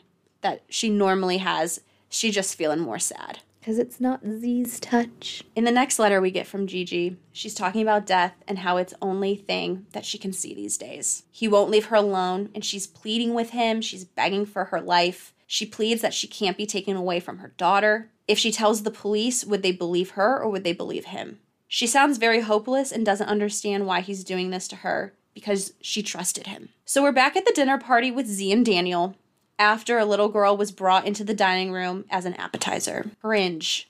this is Gross, terrifying. Gross, gross. Hate it. Hate it. Hate it. I hate this whole. Hate it. I hate all this. Daniel then says that they are sacrificing her and they drink the blood afterwards. But Z interrupts by saying that you don't get to have a little fun first. Daniel requests the girl be brought towards Z, where Z asks her her name, which is Sarah, and he has her sit on his lap. During this whole time, he is feeling sick. And this is only intensifying because Sarah's he has to play this part. Right. And I think that it's also intensifying because Sarah's also looking at him like he's an abuser. So, like, it's really getting to him. But he knows it has to be done. He does lean in and whisper, You're safe with me. Just keep quiet. To Sarah. Z then makes a show saying he wants privacy with Sarah, but Dan wants a show. But Z, being Z, doesn't let that fly and says that he doesn't share, so Dan does allow them to leave. As this interaction is going on, Z has pushed this little button on like his watch, I think, that will cause a distraction for the event, something that he mm-hmm. has set up. So there's a knock on the door, and Daniel goes to open the front door, and it's the FBI. It's the FBI. And all hell kind of breaks loose. Z ends up taking Sarah and convinces her that she that he is on her side, and she asks if he is taking her back to her parents. She asks if her parents are alive, which Z doesn't understand really why. That would be a question, but he says he doesn't know. And then she asks if her parents aren't alive, if Z would be her new daddy, which is just like really sad. But it was also really sweet too.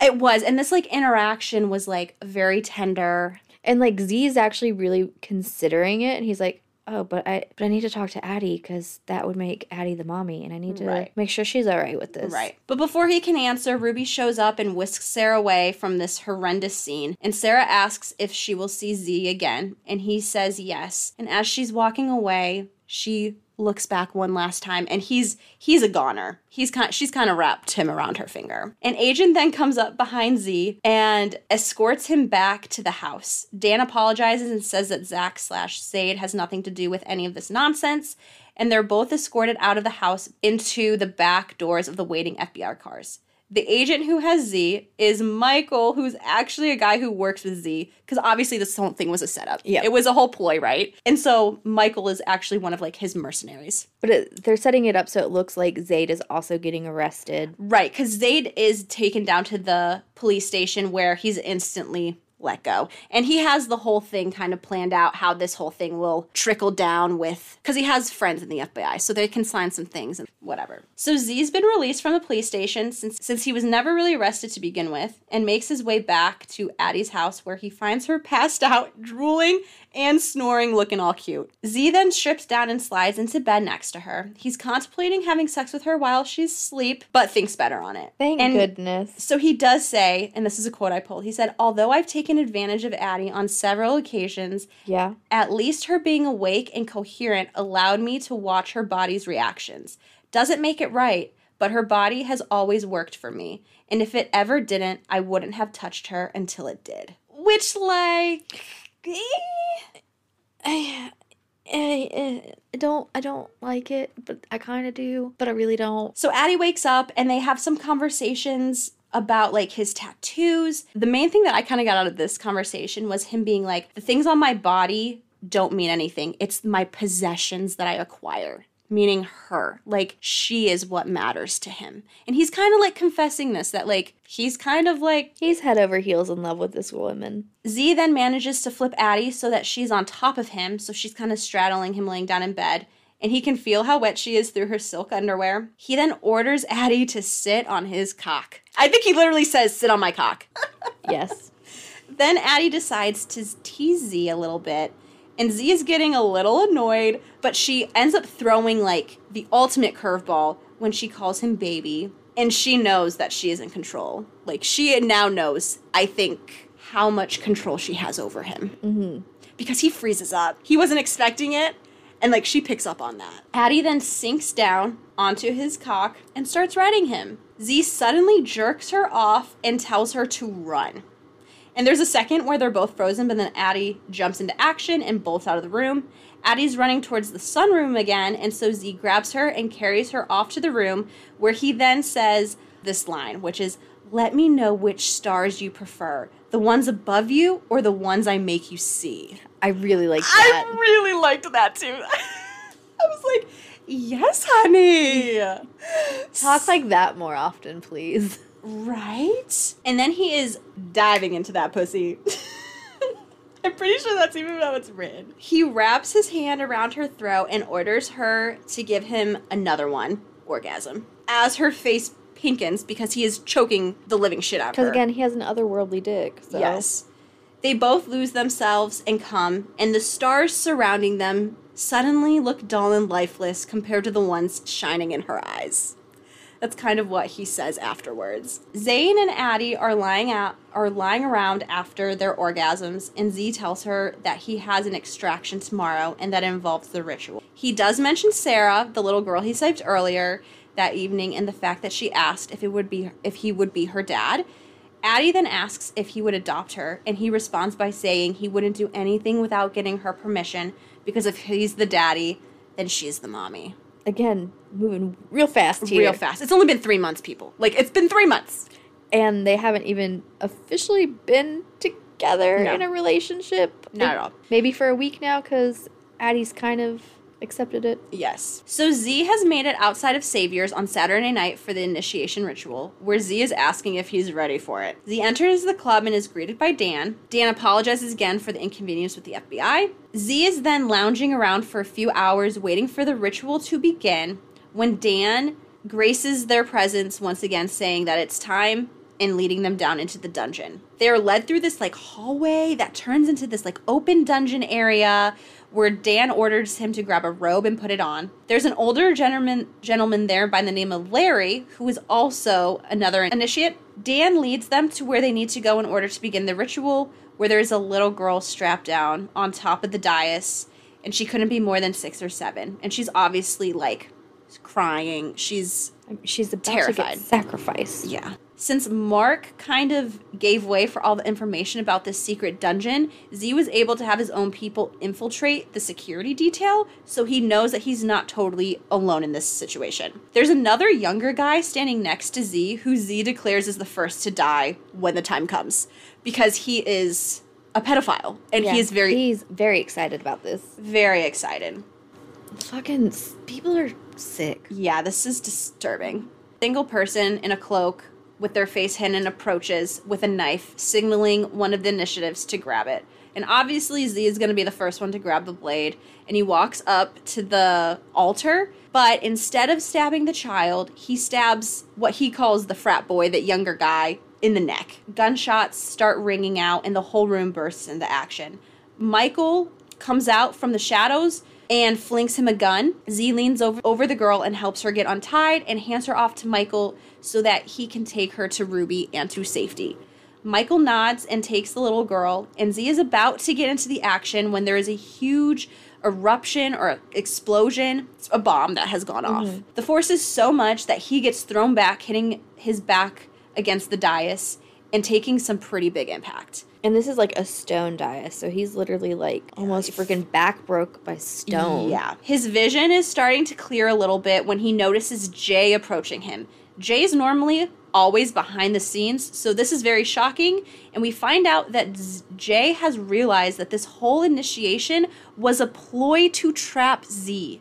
The video that was leaked most recently was a setup. Then there comes a voice from behind them saying that they're glad that they could figure it out and to put their hands up. And what's left here is they saying, You? And that's all we get, right? Yep. Cliffhanger number one. Cliffhanger number uno. We flash back to Addie, and she is on the phone with her mom as she pretty much tells her mother all about the findings regarding Gigi and Nana. Frank has officially been declared the murderer of Genevieve Parsons. His motive? Unrequited love. Addie and her mom are talking about her Nana. We then realize that Addie's mother has also known about the secret that Nana was covering up. Somehow she found out. They hang up, and her thoughts automatically go to Zade and hoping that he's okay. And she is finally admitting that she's slowly falling in love with her stalker. She enters the kitchen and notices a single red rose on the counter giving her some peace of mind surrounding Z. Addie is then woken up by Dea through a series of text messages asking if she will come over, saying that something is upsetting her. She tries calling Dea and it goes automatically to voicemail. After a few attempts, Addie gets out of bed and quickly gets dressed and runs out of the door to go to Dea. As she's driving, she notices a car light getting closer and closer to her from behind until it bumps her in the back of the car. Addie is trying to stay in control of the car as the person behind her keeps banging into her. It gets to the point where she loses control and she goes off the side of the road, her car flipping a few times, landing upside down. Addie is, sin- is seriously injured and out of it, but she knows that someone is approaching the car trying to get her out. The man grabs her and, not so delicately, just pulls her out of the car so she's slicing her back and shoulders like with glass. She's already injured, probably hit her head. The man says, Once you're healed up, you're to be worth a pretty penny. And then before everything goes black, she feels a pinch of pain and a time to go to sleep, princess. End of book one. Cliffhanger number two. That was Haunting Adeline. And I'm haunted by this book. Yes. It was done very well, but it's still content wise rough, Yeah. brutal. And you and I are both currently reading second one, Hunting Adeline. Oh my god. and um, I I feel haunted and hunted by this duet. Okay, so that was a lot. If you stuck with us, you deserve a drink. Yeah, I mean, I need a drink now after dishing through that. Holy moly. What are some of your love slash hates for this book? I know that we kind of like talking about things as we were going through, but anything that we didn't talk about that you have? So I did love the overall pacing of this book. Like the timeline of events was more so realistic. It didn't feel super rushed. And like I love how Adeline didn't really truly fall in love in book 1. Right. Like she kind of starts to hint at it towards the very end. But I'm glad she's not sold on. Mhm. Yeah, and I agree because you know, time within plot is one of my like trigger points. And I thought that this book was more realistic because I feel like with this type of material, it can't just be like he stalks her, they fall in love. Like that is a very complicated dynamic. And I think that the time that it kind of progresses is like it was needed. Very much so. And I definitely agree that I appreciated some like time jumps and stuff like that. Kind of going on plot. I was in the dark on a lot of the plots. Like I didn't really know what was happening, but I was never lost either. Because this book just has so much going on. Yeah, there's, There's- so many different dynamics. You have like the stalking, you have the cold case, you have all the stuff with like Z and his corporation and like the trafficking and and then you just have so the much. secret society, the government. Like it's it's just it's a lot of shit being thrown. And as much as it was a mystery, because this is a thriller mystery type of book, but I was never lost in being like, wait, what is happening? Like I was able to track the progression and not lose sight or like you know what I mean? Yes. Because sometimes it's frustrating where it's just so much is thrown at you, but then you're like, wait, You didn't have to like stuff. reread sections to be like, okay, are which thing are they talking about with the multitude of plot lines happening? Right. It was very easy to follow, even though there was a lot being thrown at us. And I appreciate that. Something I kind of wish for a little bit, I'm not super mad at, but like when we were talking about Ronaldo finally being revealed and like how him and Zade are very similar, I kind of wanted it to come out that like Zade was like Ronaldo's child or something. I think that would have been crazy. I mean, would it be a little too far fetched? Or do you think that it would be something that you would actually. Like I wouldn't obviously I wouldn't want Zade to be like um, Gigi and Ronaldo's child, but like I kind of would have been here for it. I feel that. So, as far as like characters go, I loved Dea and I loved Sibby. I think that they were Same. both fantastic secondary characters. They brought so much extra dimension to the book, especially with Dea. Like when I would get so pissed off with Addie, because she's kind of one of my hates. Mm-hmm. Thank goodness Dea was there to make up for for Addie's faults. Yeah, and then Sibby just brings this like chaotic. You're kind of just like, what in the world is happening? Like this girl is bonkers, but she's so funny and endearing at the same time, and she's not in a whole lot of this book. No, She's just in the murder, and then she gets in the Satan's arrested. affair, Yeah, but like in just in those scenes though, I was like, this girl is I'm here Hilarious. for. I'm here for her. Her chaotic just murder sprees, I mean, the smut in this book. top tier. Oh my god. Tip in the hat. Bring it on. Yeah. So do you have any hates? Um, obviously, the themes of this book um, Yeah. pedophilia, human trafficking, uh, human sacrifice, stalking, murder. Yeah, all pretty uh bad themes. Things that you don't feel so good reading about. It's just that's all this book is. It was well done, but hate it. Cuz you know, for us, we can get through books pretty quick. And I think that we finished this within like maybe 2-3 days, but like even I kind of had to like pause and some elements were just like it's a lot to read. I definitely had to step away from the, the book a time or two, yeah. or five. Yeah, and like like you said, I think the themes is a hate, obviously, but the book is very well done. it's very well done. It's just That it is a good read. It's just that like be prepared. Mm-hmm. This is not an easy read. no, it's definitely not. One hate that I have that I won't like go off the deep end because I've already ranted. oh, I know what this is gonna be then. Zade unfortunately has a god complex. Yeah, he does. I hate it. I don't like really, really hate it. The more I'm reading the second book too, the god complex is also sprinkled in there. you mean uh, thunderstormed in there? Yeah. I'm actually kind of okay with it just because this book is just so wild that I feel like, you know, It kind of takes you out of like the darkness of it and Yeah. gives you something to. because it's it's it's happening between Addie and Zade, and anything surrounding them is like the only light, Valid. I guess.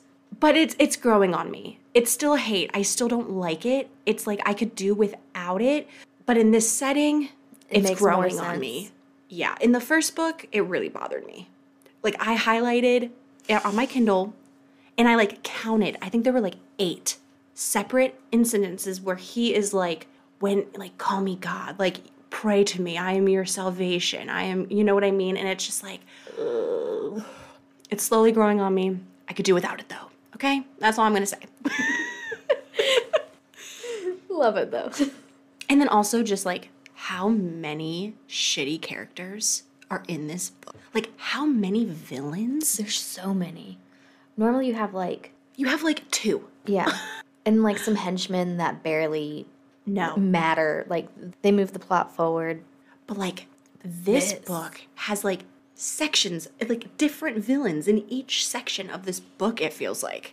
Thankfully, majority of them have been killed. Yes. Yes. We got a couple that are in the wind, one that hasn't been identified, right. but we got a whole nother book. Right. But like I just was like they would get rid of one and it was just like someone else would pop up and I'm just like, can these people not get a break? Instead of whack a mole, it's whack a villain. Whack a villain. Yeah, seriously. That's what it feels like. It's like one goes down, another one pops up. Another five pop up. I guess that's like realistic though. Yeah. Especially for the themes. Yeah. Don't like it, but realistic. It is realistic. Do you have any other hates that really stood out to you? No, I think that's I think that about does it. Okay. So let's please get into some fun stuff. Yes. yes. Let's jump into our casting calls. Yay. So for this episode, we did Zade, Adeline, Gigi, and Dea, and Sibby. Mm-hmm. So we did five. This is kind of more extreme, but we really liked these characters. and gotta give you some some some sunshine uh, amongst the doom and gloom that was this book. Yes. So without further ado, let's just let's just hop into this. Let's start with Zade, Henry Cavill. ah, Superman and the Witcher. Yes. You know, with my casting, I'm very, I like trying to pinpoint how they're kind of portrayed. And like, he's a big guy. Mm-hmm. Zade's a big guy. He's like six six. And you know, when I was reading this, when it was like, when they were first describing him being like tall, dark haired, muscular, like this, like he is who I had in mind. And I feel like he could really play this character. So who do you have? Who's your Zade? My Zade is Ethan Peck. Who's that? Got the the dark hair. I mean, he has a very similar vibe to like Henry. Yeah, he's not as beefy Bulky, yeah. as Henry is. Um, he was in the show Ten Things I Hate About You. Um, he's in the new Star Trek movies. very cool. Okay, I like that. Different choices. Just his face gives me like I don't know stalker vibes, No, I get that. Yeah, for sure. and I could see him having the scar. Yeah. Okay. Okay. Ethan Peck and Henry Cavill. Let's move on to our Addie, our Adeline. So I have Debby Ryan, Zoey Deutch.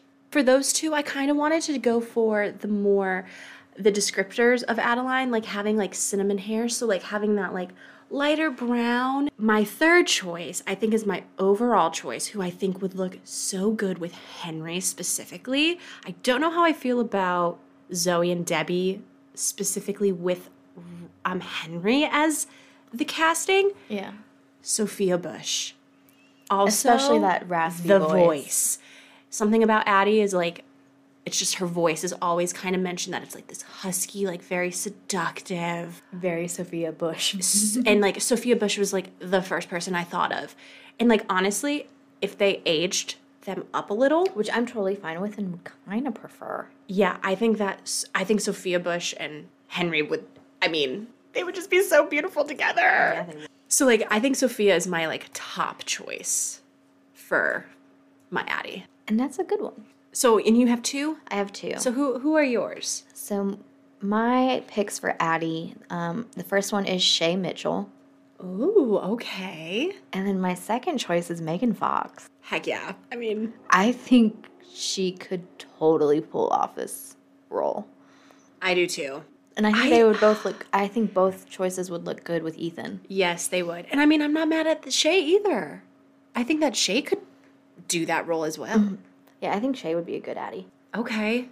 I'm not mad at those. So we have Shay Mitchell, Megan Fox, Sophia Bush, Zoey Deutch, and Debby Ryan as our. Candidates for Adeline. Uh, who's your pick for Dea? So I do have two. Same. So I did one who was a choice that I would probably put with more of a Debby um, Zoey pick.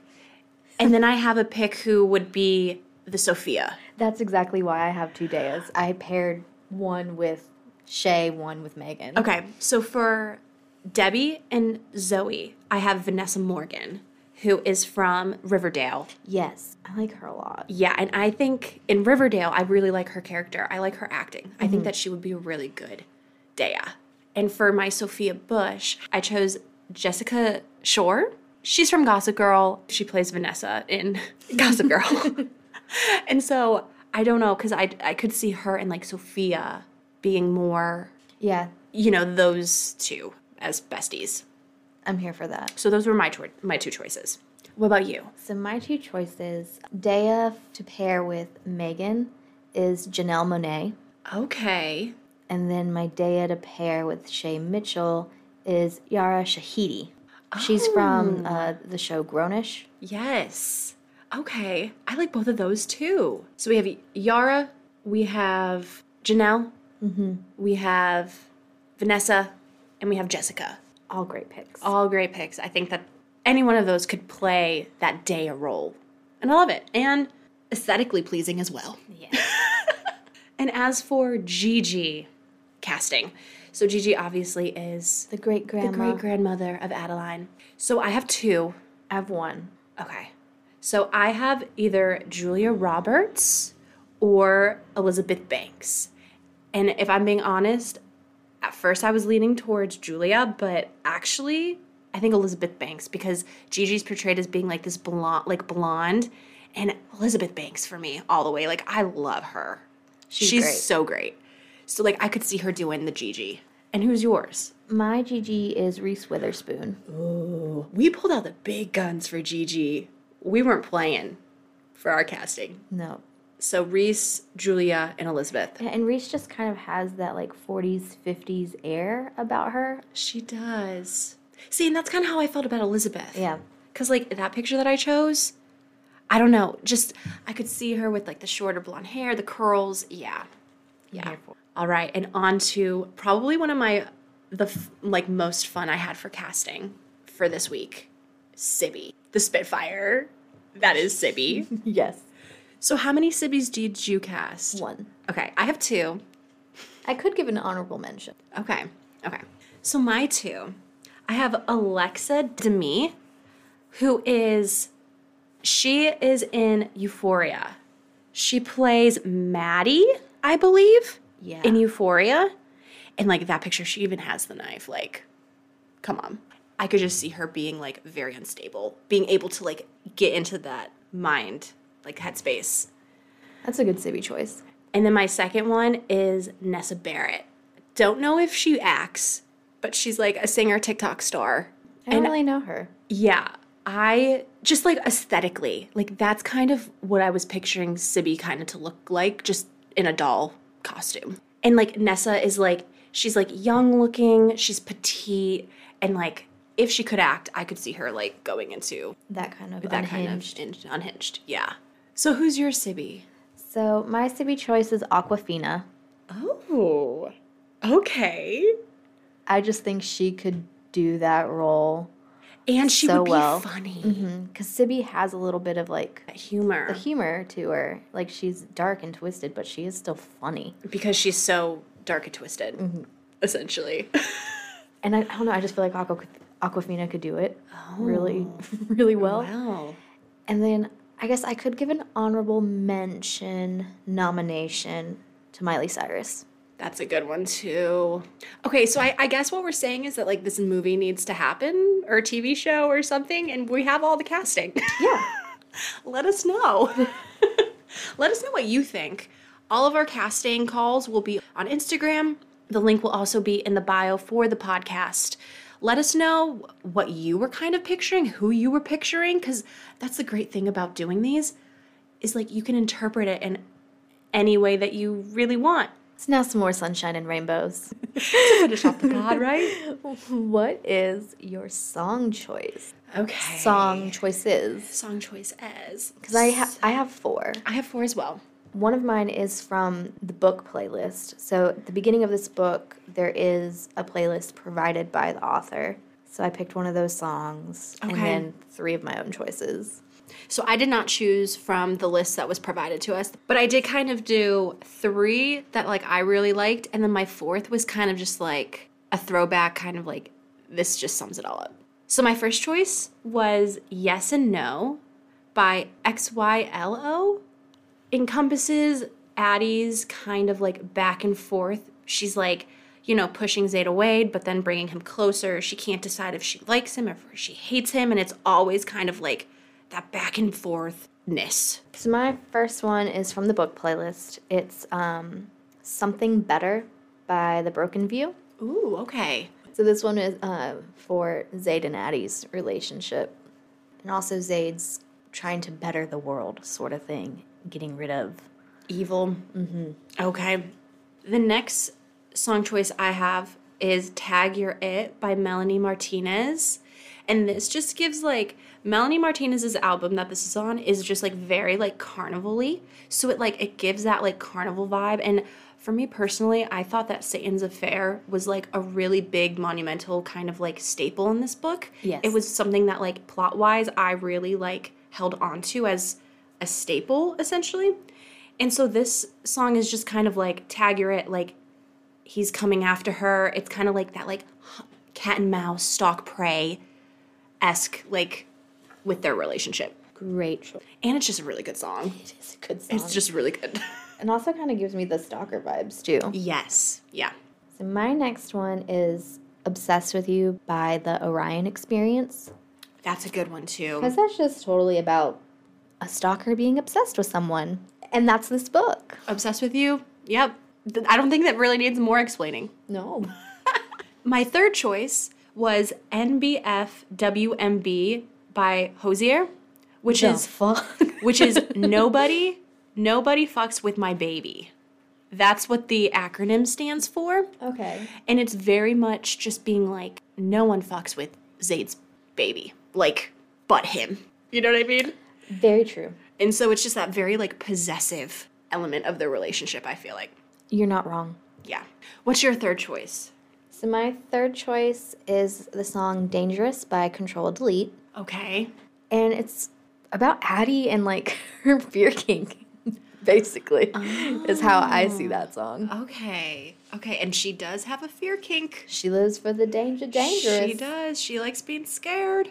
And my last song, which is kind of my like throwback song, is Obsessed by Mariah Carey. Like, why are you so obsessed with me? I just feel like that is, you know, Addie's point of view, being like, why? Like, why, are you so obsessed with me? Why me? Yes.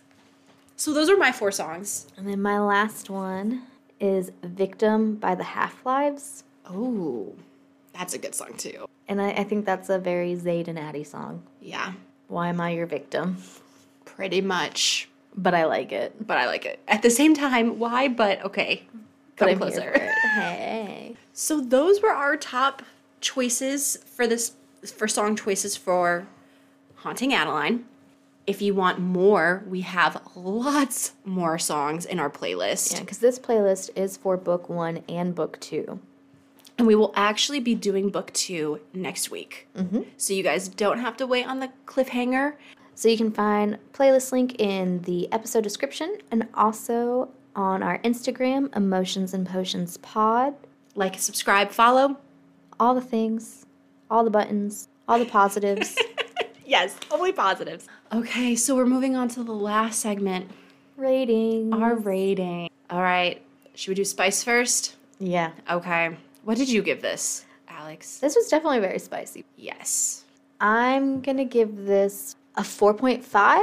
I kind of want to give it a higher rating, but I'm a little jaded with that since I'm in the second one and I feel like that one's Even more. even more. So I kind of had to, so I docked this one Okay. because of that. So I'm to go 4.5. What about you? So I was the same way. I had this ranked higher until I started reading the second book. And then I was like, hmm, questionable. So I did kind of like a range. I gave it like a 4.2 to like a 4.4. Um, I think there I think there are elements in the smut that make it really spicy, like the gunplay, like that is very taboo, kind of left field. Yeah, that's automatically to make it go up. Also like the dubious consent and like non-consent mm-hmm. consent non-consent it's like those elements are also very intense so like this is a very intense smutty book but book number two is even more. So, yeah, like a 4.2 to 4.4 kind of. And you gave it a 4.5. So like we're on the same like thought wave. Yeah, it's definitely up there in muddiness. 1000%.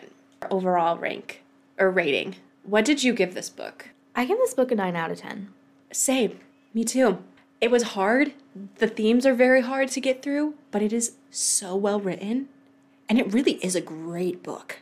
It is. Like, I think I've said this before. Like, if a book can make me feel, it doesn't matter what the feelings are, I'm here for it. And this had me All over the place. all over the place on a huge emotional roller coaster. it also had me being like internalizing how I was feeling, being like, why am I feeling this way? Mm-hmm. And it's also one of those things where it was like, for me, I would feel one way and then I would feel the other way. Like it was a roller coaster. It's not like you're always feeling one emotion. No, it was a lot of whiplash. Yes. Because it's also like a dark book. So it's kind of like, is this bad that I am kind of into this and that I don't hate what's going on on some level?